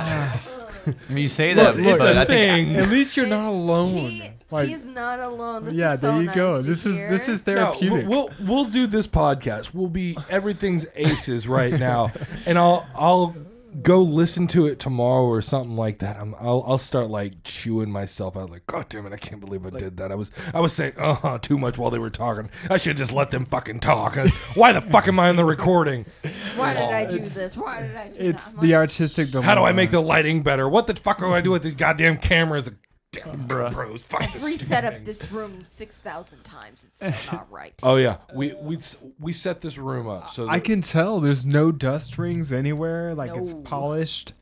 it's like- not polished. I guarantee you, but it has been just recently set up. No, uh, Nothing's we we polished we set the room up to where it was like a. Uh, like an angled shape, so that table was there, and so we could all face the computer, and the, the TV was was over there. Yeah, so you. And I was like, see I it. fucking hate this because It looks like casting uh, couch. Well, no, our, our, our computer chairs would, would keep hitting the wall. Like we felt like we mm. were always real claustrophobic. And I was Yeah, like, it I didn't want to move the cluttered. TV. I didn't want to change everything. So I like I'd move it a little bit, try to change it. I ended up moving the room like six times. So a- after every podcast we'd finish, I'd immediately start moving stuff around, trying to fit it a different way. And Yeah. me, I'm just like, She doesn't give a fuck. for me, it's not that I don't care. It's that that I don't know anything about this shit, and everything that he's doing needs to work for him. Me, I I just sit, I just sit Yeah. here and I hang out, and I'm just like, whatever needs to work for you, you do it. Dude, this Yeah. is this is us. Like when when our activities are done for the day Yeah. and she's in bed, I'm literally roaming around the house. I'll move a pin an inch, you know. It's just okay. I'll have a cab. I have to move an inch, you know. It's just like stupid stuff. And she's Yeah. just like, "Can you just relax for a Sometimes I wake down. up and the entire rack is next to me. And I'm like in there, like headphones on, tweaking, watching a movie. I'm not even Yeah. actually watching. I've and- woken up. He's in there. Just That's like, why this spare bedroom is now converted to a studio, so I can Ah. close the door. There you go. smart man. He has a studio and still brings it. He'll clip his guitar strings on the bed. Girl, thank you. So like, It's not I- toenails. he's It's I'm gonna roll your ass out of this office. Get him. He's got all of this, and then I, I go in there. He's got he's got his stuff. I've in dragged there. out my LEDs because Yes. I'm about to put LEDs in here as well Yeah. and, and Oh, sync cool. them up to the, the podcast. My man. I'm excited about that. Yeah, that's cool, say. actually. But, You know like, what? Yeah. The room and the setup, like I just want him to be happy. When you get to the tender age that we're at, you have to live Tender? every every minute you can. you know, I I'm feel gonna- pretty tender. I feel like I'm fully cooked. He's a burnt little tart. oh jeez. But yeah, I just tell him like whatever works for you, how you need it, and he's like, but it's for us. I'm like, I know. Yeah, we, we I spent so much time doing the band and and, and calling like this my my recording studio. Yeah. So I would like I would set everything up to my band, and so I I have like I would try to suit it to my friends because I I always wanted to be like a, a servant to everybody. I try to help Like everybody host. else. He's yeah, Exactly. You want everybody to feel comfortable host when they're exactly. here. And then when a- when that kind of fell the fuck apart, I like, well, why don't we do this as a as a thing so I don't have to separate myself so much from her because she would always have to stay out there for the most part, and I was like, I wanted to draw her in. I wanted her to be be involved. exactly why we started this band. It's like I'd be going to practices or she'd come to shows and take pictures, Mm-hmm. and I'm just like, what are we doing? Like, There's so well, much she she's separation. she's always got a little bit of like a little jealousy and a, and a little bit of like It's natural. Uh, it's completely natural. And and so I was Yeah. like, why? Why do we have to have this? Like, it's not the band where I where I've got a real reason that I have to kind of stay away from you. It's like, why don't I, you know, make it so that you like to talk, I like to talk. You've got different inputs that than I've got. I think She d- she doesn't know a lot about the band life, so it's like instead of it just being gear nerd shit all the time, where it's like I'm just kind of geeking out with you guys. Yeah. I can have somebody here that's got almost no knowledge of it other than what she's dealt with with me, and she can hear like, I'm not fucking crazy. This is actually how we fucking think. Yeah, but also you get like a different perspective. Like now they're connecting on a level that we wouldn't have if we Yeah. didn't have two married couples in here, you know. right. Exactly. we just and that's a, cool because that's more personable. Not Can we take a sec to give props to the significant others that have to date creators? You know, it's it's Yeah. such a sacrifice because you love Such the person for what well, they the, are. the the thing the thing about this is like you're not just dating a creative. You're a creative in your in your own right. Right. And so this is a collaboration of the two of you. She's a creator in her own right. And it's like she's scared to put herself out there. So I dragged her tooth and nail into this shit. I'm like, get out of your Quit comfort looking zone. at her. Do not look upon me. Don't. I, I'm, you you, know, th- that's that's what this is to me. It's like now, now you you know you can do stuff, you know, and so it's like, why don't you just do it by yourself too? You know, you, she she's a painter, so she she creates stuff Yeah, in her own office over there. It's like, just fucking do it. Do, do whatever you want to with it. We'll we'll support it here. We'll do it this way. Do it. Exactly. Just fucking do it. but I mean, literally too. Like you know, it's a two way street. Like I, I definitely want like for your signi- your significant other. You know, you want to. They, they deal with all of your bullshit and all the practices and all of your free time being spent not with her. You know, and then like you you have to give back too. You know, like no, no one's a robot. No one, even if they're not like. In, like they're not, not trying to be an artist like for a living or anything mm-hmm. they have their own stuff that they create and their own personal accomplishments and you need to like validate them too like they put their whole life behind you knowing that like like for us you know we can end up on the road for weeks at a time and Yeah. if they're willing eh, like if they're willing to put up with that and still make the relationship work because they just genuinely believe that like you're being who you want to be Yeah. And they're supporting you in that then you've got to return the favor and i think that's that's that's a hard thing of course but like you got to have that conversation and you've got to be willing to like put them up as much as they do you because they've been to all the shows where no one shows up they've like dealt with you being gone and with little to show for it for months or even years like it's it's a whole thing yeah, for me, it was like I, I got tired of like kind of talking at her. mm-hmm. And and not like she was she was not receptive of it. It's just like i was talking at a higher level than what she was will she was understanding. Yeah. so i was talking about like we were talking about like sending lines or something like that or running backtracks. She understood backtracks but she didn't really know what that meant or what Yeah. it did. So like with this i can kind of sit here and go this is what i'm trying to do. And and when i'd have technical issues i would make her sit in your seat and she would watch me have a fucking meltdown oh and and so she God. she At would kind of like be that morning. that calming voice that I could kind of go, you see this shit? You see what I'm fucking dealing Yeah. with? I'm, So do- I'm doing like everything. On the shoulder. Yes, you're not crazy. It's okay. Just breathe. but also just like letting them into your world you know it makes a world of difference it, It like you said like getting rid It of that wall of separation you've they, they're your partner you know you got to share everything good and bad if you're waiting on like you know just deal with this bullshit and i find you know i'll have something to show if you're waiting for it to get good to finally let them in then like by the time if you get there even if you do then like that damage is kind of done and You're that's not that's being tough honest. with well, look, Yeah, exactly. Look, look at you don't have to look. the The wall behind you is a is a is a partition wall. I mean, you've got one right behind you. That's a doorway. That's a doorway over there. Hidey Um, yeah, they're hidey hoes. Behind it, both of them, is a doorway that blocks me off from the rest of the apartment. So for 15 hours a week, essentially, I was spending in this studio by myself away from my significant other. And I felt like Yeah. I was just, I felt like our time was just getting so limited. And I felt like I didn't really see her anymore. And I felt bad about it. So I was like, what can I do to draw her in? And Yeah. what, what can I do? Is like we're assholes to each other. Why don't we just put that live on Facebook? Yeah, it could be fun. It- And here we are. It's weird. Like when we uh, we I start. We started the band because I'm like, I this is a way we can create together and and be closer and spend more time together. Well, next thing I know, like it sucked up our relationship. Everything was the band. Everything and like, you know, she would try and communicate to me and I'm like, well, if I'm working on the band, then that's us. You don't have anything to worry about. And I totally forgot. I'm like, oh yeah, we're fucking married. Yeah. like so have this a relationship to maintain. yeah, yeah, it's, yeah. it's important. You've got you got to make time for the personal stuff Yeah. too, but also you can make the businessy stuff and like your personal stuff Mm-hmm. part of their life too. And drawing them in makes that a lot easier on everybody because that's time that you could spend collectively with each other rather than walling it off into sections, which makes the relationship feel like work.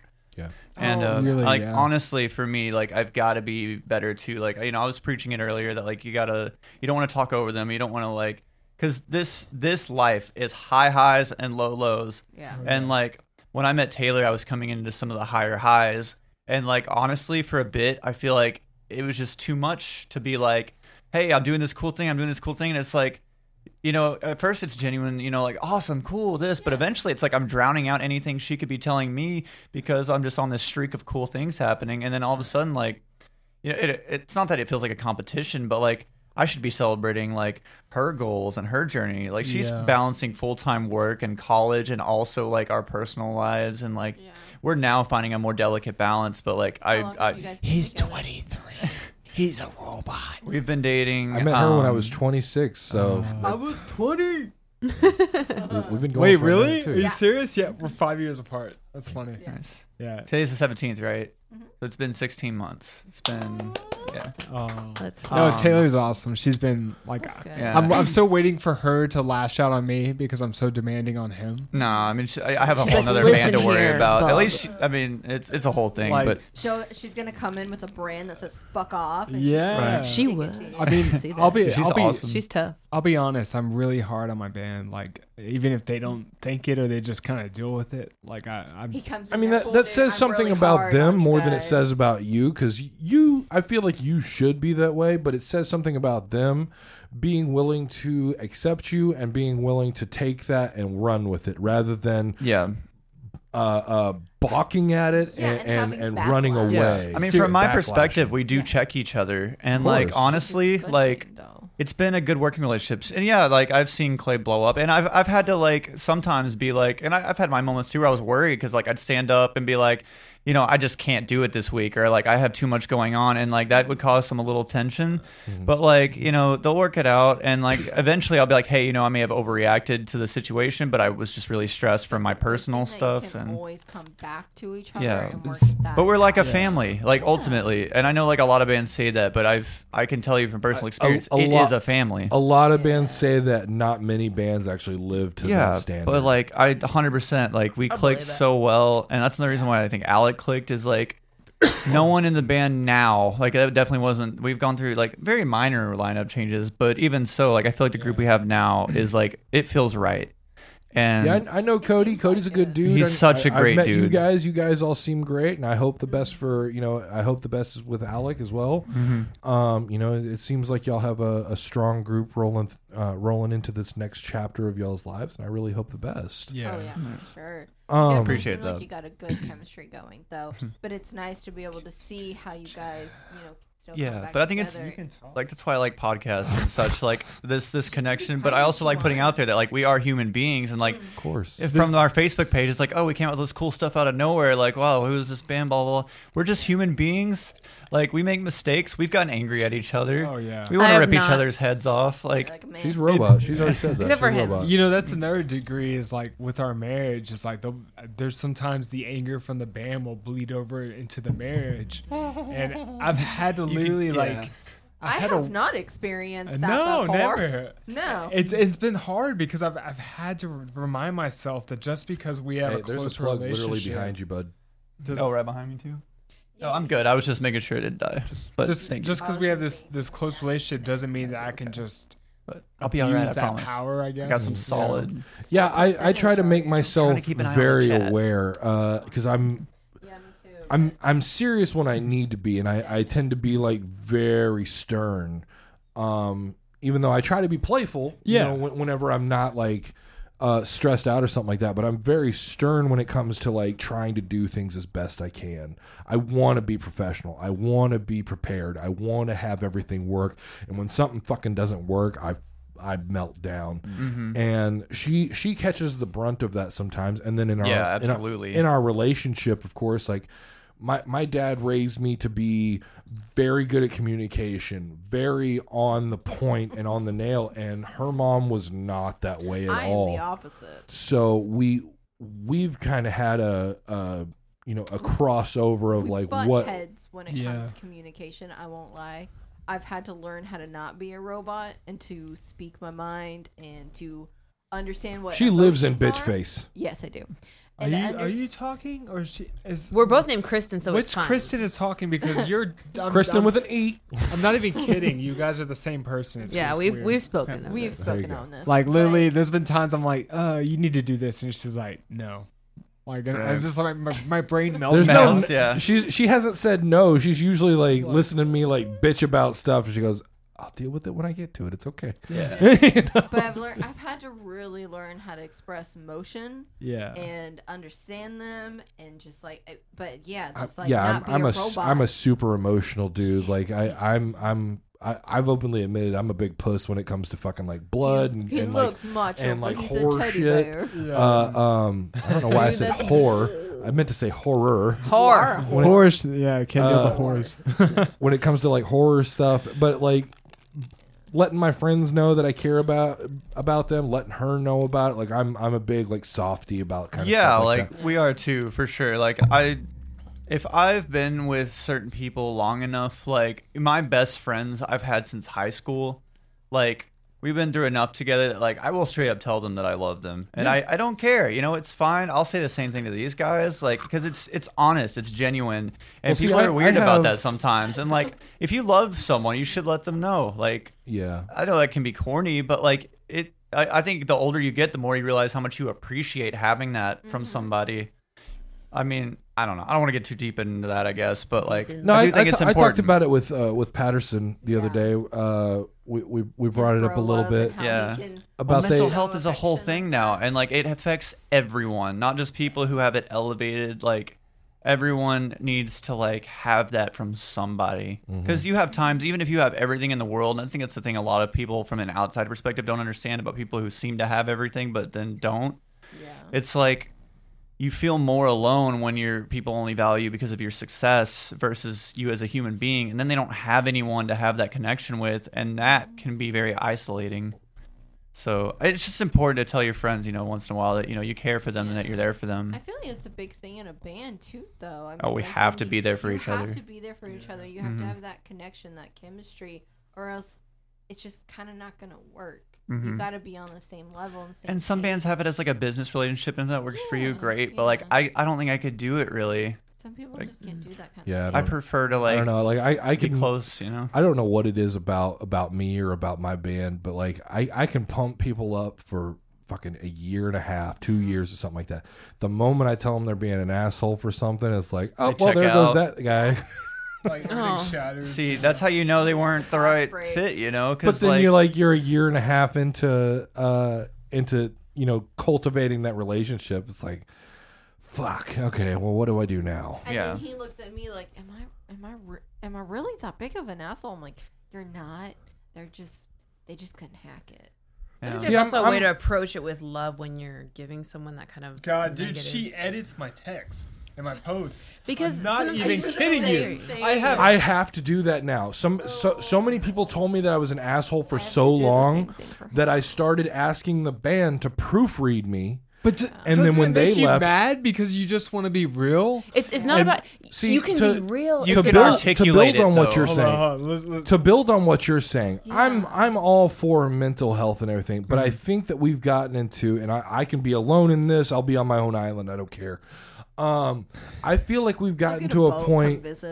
I feel like we've gotten to a point where we think every everybody's got to be handled with kid gloves. Yeah, and no, I'm, no, I'm no, fucking no. tired I'm of not, that. I'm shit. not in that circle at all. Like, yeah, no, not that. I think being direct's important. Kristen, and, uh, what were you gonna say about the time? Yeah, please. like what I mean is with him, he goes, you know, full force. Like he's gonna nuke everything. He doesn't care. He's just mad. So he's in his feelings. So that's what he's he's going off of. He's he's writing out his in the moment feelings. When I know what he means behind that is meant with love. When he's critiquing Bryce, when he's critiquing Cody, and he's like, I need this from you. It's a place of love because he cares about us and the band, and that's what I'm seeing behind his nuke attitude. I'm like, hold up, you're gonna regret this because I know who you are. Yeah, see, I can say it right 50 times, but then that 51st time, Yeah. I'm going to destroy a relationship. Yeah, and that's what I'm trying to help with is is you can have the same ideas going across that you need this because you're hurting or because you want it to go better next time, but you can say it with words that have the correct meaning, not your anger fueled and, like adding on to that too, I don't Just think necessarily that fucking means you have to neuter what you're Nuke trying to get it all. across. Some No, not at all. want to watch Not the world if burn. you're if you're trying to be like too soft because you're afraid of hurting someone's No. feelings, then like that And person me. needs to grow up. That's No. that's me all Like- the time. I'm I know what my words are capable of. Mm-hmm. Yeah, I love Like- my friends, but we should talk the ever loving hell out of each other too. Like, yeah, like the, the conversation we're having is extremely tame. Mm-hmm. I can decimate somebody in a second with with with, with something, and it doesn't even strike me as all that rough. But I'll say it to her, you know, not at her, but I'll say it like, "Hey, this is what I'm thinking about saying." She goes, "You might want to pull that shit back." And I go, ooh, let's rework this. But yeah, yeah. but like uh, It's that know, snake tongue. Yeah.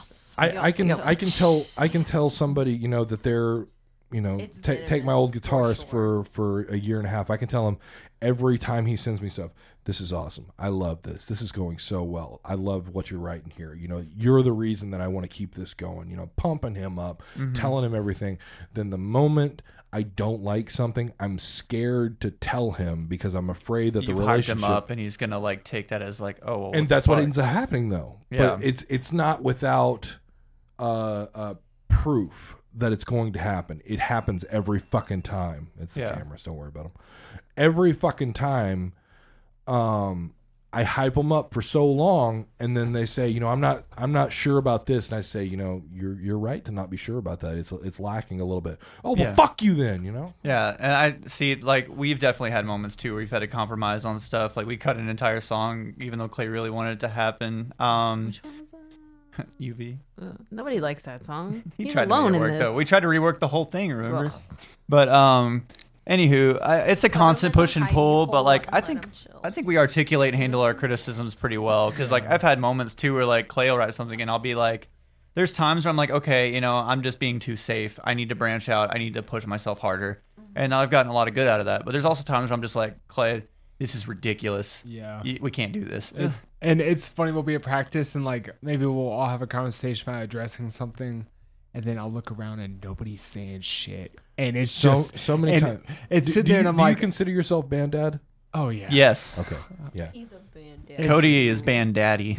yeah. So, oh, But oh, honestly, Daddy. Kristyn, Kristyn's demeanor keeps the whole band flowing because her vibe is always like, Chill. yeah, Yeah. like she doesn't have the LSD. Like I have the LSD. I'm not even a singer. so yeah. Who's got LSD? Kristen, Kristen's never Kristen's never been in the band with me. My Kristen's never been in the band with me, but I, I always draw her in as kind of like this uh, Mediator. this mediator bridge kind of person. of some type. yeah, Um, I've always been. But that then too. it always gets thrown in my face that Kristen's too involved in the band. I'm like, she literally doesn't do anything, but she just stands there and tells me, "Shut the fuck up." Why should be glad that we have someone else that cares so much? Yeah, exactly. You're like a translator. Sometimes That's it's another weird necessary. stereotype is like keeping your loved ones uninvolved, like when it comes to the band. And I mean, I guess to an extent, you I would want get some it if she was separation. trying to like manage or you know If Motley Crue it or something the like that. But if they're just trying to support and tag along and be there, Yeah. not just for you, that's the whole project that benefits. And like, that's kind of a dick thing to do. If to you alienate someone's significant other, you might as well. They're not cut ties. that's not going to work. Yeah, they're not gonna absolutely. be That'll eventually come to a head no matter how long you put it off. E- Everything is fine until like the wheels have fallen off, and then it's like that's used as the dagger to stab. Oh, me in the back. absolutely. That that's a low blow. Like- that's always just a low. Come on, That's nothing. Yeah. like you're practicing in my home, in my studio, Yeah. around you know my common law wife essentially, and I'm like. What do you expect me to tell her to go to the library for a few hours and just Right. give up This her is- this place? is her This is home, her yeah. home. Yeah, that's stupid. You know. Ridiculous. I do like Now let's let's uh let's round this up. Let's I don't know if I'd be able to drink. Let's let's round it up for Aesop and uh, let's let you guys get. This has been fantastic. I'm Yeah, really I'm glad you guys enjoy it, man. Yeah. I'm I, I really have enjoyed getting to know you guys. Like I said, like th- this this for me, like we do a very minimal amount of like uh learning about you and it's not for lack of wanting to know about you it's like i want to hear it from you i want to get to know you guys without any preconceived notion and, th- and that for me is the most fun Yeah, like. I, I feel like i learned enough about you that i can have a conversation where i don't feel like we're we're just like a random radio station or something like that that Yeah. doesn't know you from, strangers from adam night. but um it's it's been so great getting to know you and getting to Mm-hmm. see you again and i, I hope we can keep this relationship going in the future Absolutely. and I, I hope whenever y'all have something new y'all want to talk about y'all will y'all give me a shout and we can have you back on but uh let's let's talk about whatever you've got going on in the next you know six eight months or so Mhm, and what you got coming up? and uh, Yeah. if y'all got any new material coming out that y'all are wanting to kind of preview to people um not not that we have to play but just you want to tell people hey be prepared Bryce was gonna acapella. Be his drum prepared. I'm ready. I'm ready. Um, yeah, so basically, like, we have a new single she's working on the music video for right now. And uh, without giving too much away, it's essentially going to be the song that announces the, the EP as a whole. Um, but we're going to go into more detail that later. Yeah. Uh, so the song is going to debut. It's going to do its thing. You, you can expect that in, I don't know, a couple months. Uh, and we should have, in a very vague sense, we're looking at early 2020 for the full EP to drop. And again, more details of that will come later. Uh, but we're super excited to share more. Uh, very interested to seeing because every song, I know that's like the most damning thing to say because everybody wants to think it's it's unique. Uh, but all all I'll say is like in the perspective of the album itself, every song is vastly different from the other. There's only five of them, and I think they all have very distinct vibes and uh, just general structure. So I'm very interested to see like what people gravitate to, and I'm just really excited to get on that project and just see what happens. Um, and then, like I said, we're gonna do some promo- uh, promotional runs. We're gonna get uh, you know just around Texas, maybe some local states uh, in February, and then try to branch out from there. And if anything else comes up in between, you know, we'll be sure to keep an eye out and let people know. Definitely. We wish you guys the best always. Awesome. And hope everything is smooth sailing. Thank, Thank you. you. You're very welcome. Yeah, absolutely, guys. Thank you so much again for giving up your Sunday night and hanging out with us. Uh, I hope it wasn't Yes. too boring. You know, we we got No. into a lot of shit. I didn't fall asleep. This is the first time in a meeting I have not fallen asleep.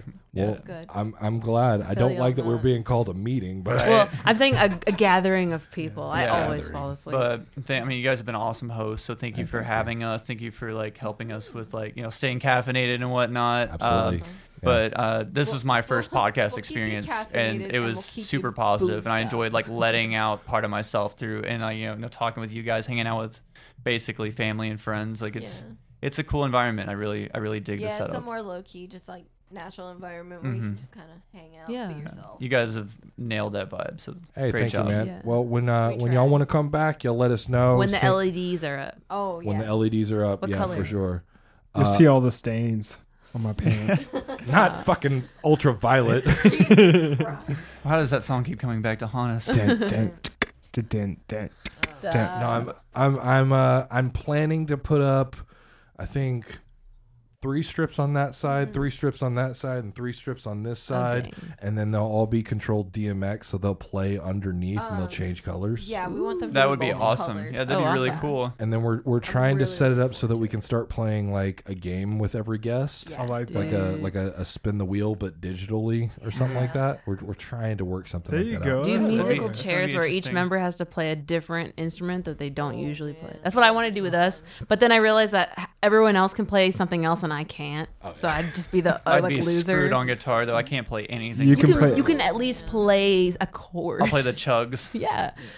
But I'd be over there on drums like what? Hey, Christopher Cassimatis, I, I spelled I pronounced that wrong. Uh, Chris, Chris from Thrinity, it's good to see you in the in the chat as well. He's Thanks for cool. watching.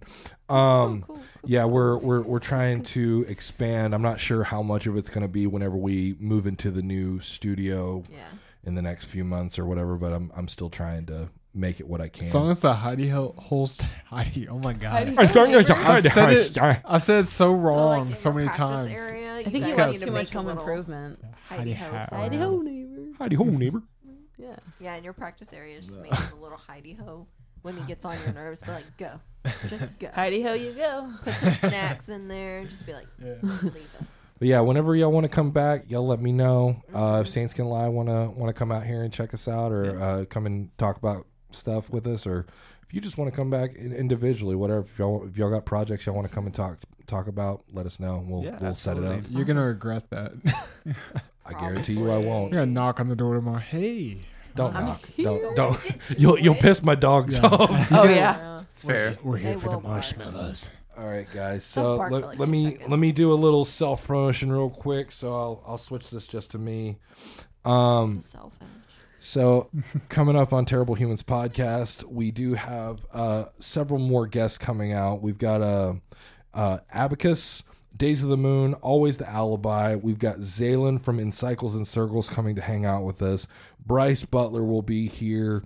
Lost in Separations and uh, Lost in Separation, excuse me, uh, and Disposition we've got coming up. We've also got uh, Jonny Terrible is my gaming channel that I'm doing as a kind of an offshoot of this podcast. So if you want to come in and talk shit with me, I'll be gaming um, several times a week in the evenings, and uh, we'll just we'll we'll talk shit and we'll uh, play really poorly at Rocket League or some shit like that. Um, if you want to support us, uh, you can give us a like on Facebook or YouTube. Uh, you can also follow uh, with Teeth. Uh, the band is is uh, working on new material right now, and uh, hopefully we'll have something new soon. Um, let me switch it back over here, guys. Again, thank you, thank you, thank you. Really, thank you so much Really for coming coming in and uh, giving up your Sunday to hang out with us and, and bullshit with us. And uh, I, I really hope you uh, have the best of luck in 2020. I Oh, really do. yeah. Thank you so much. Um, for for Jonathan and Kristen, uh, this is Terrible Humans. Thank you guys for listening and hanging out with Thanks, us. guys.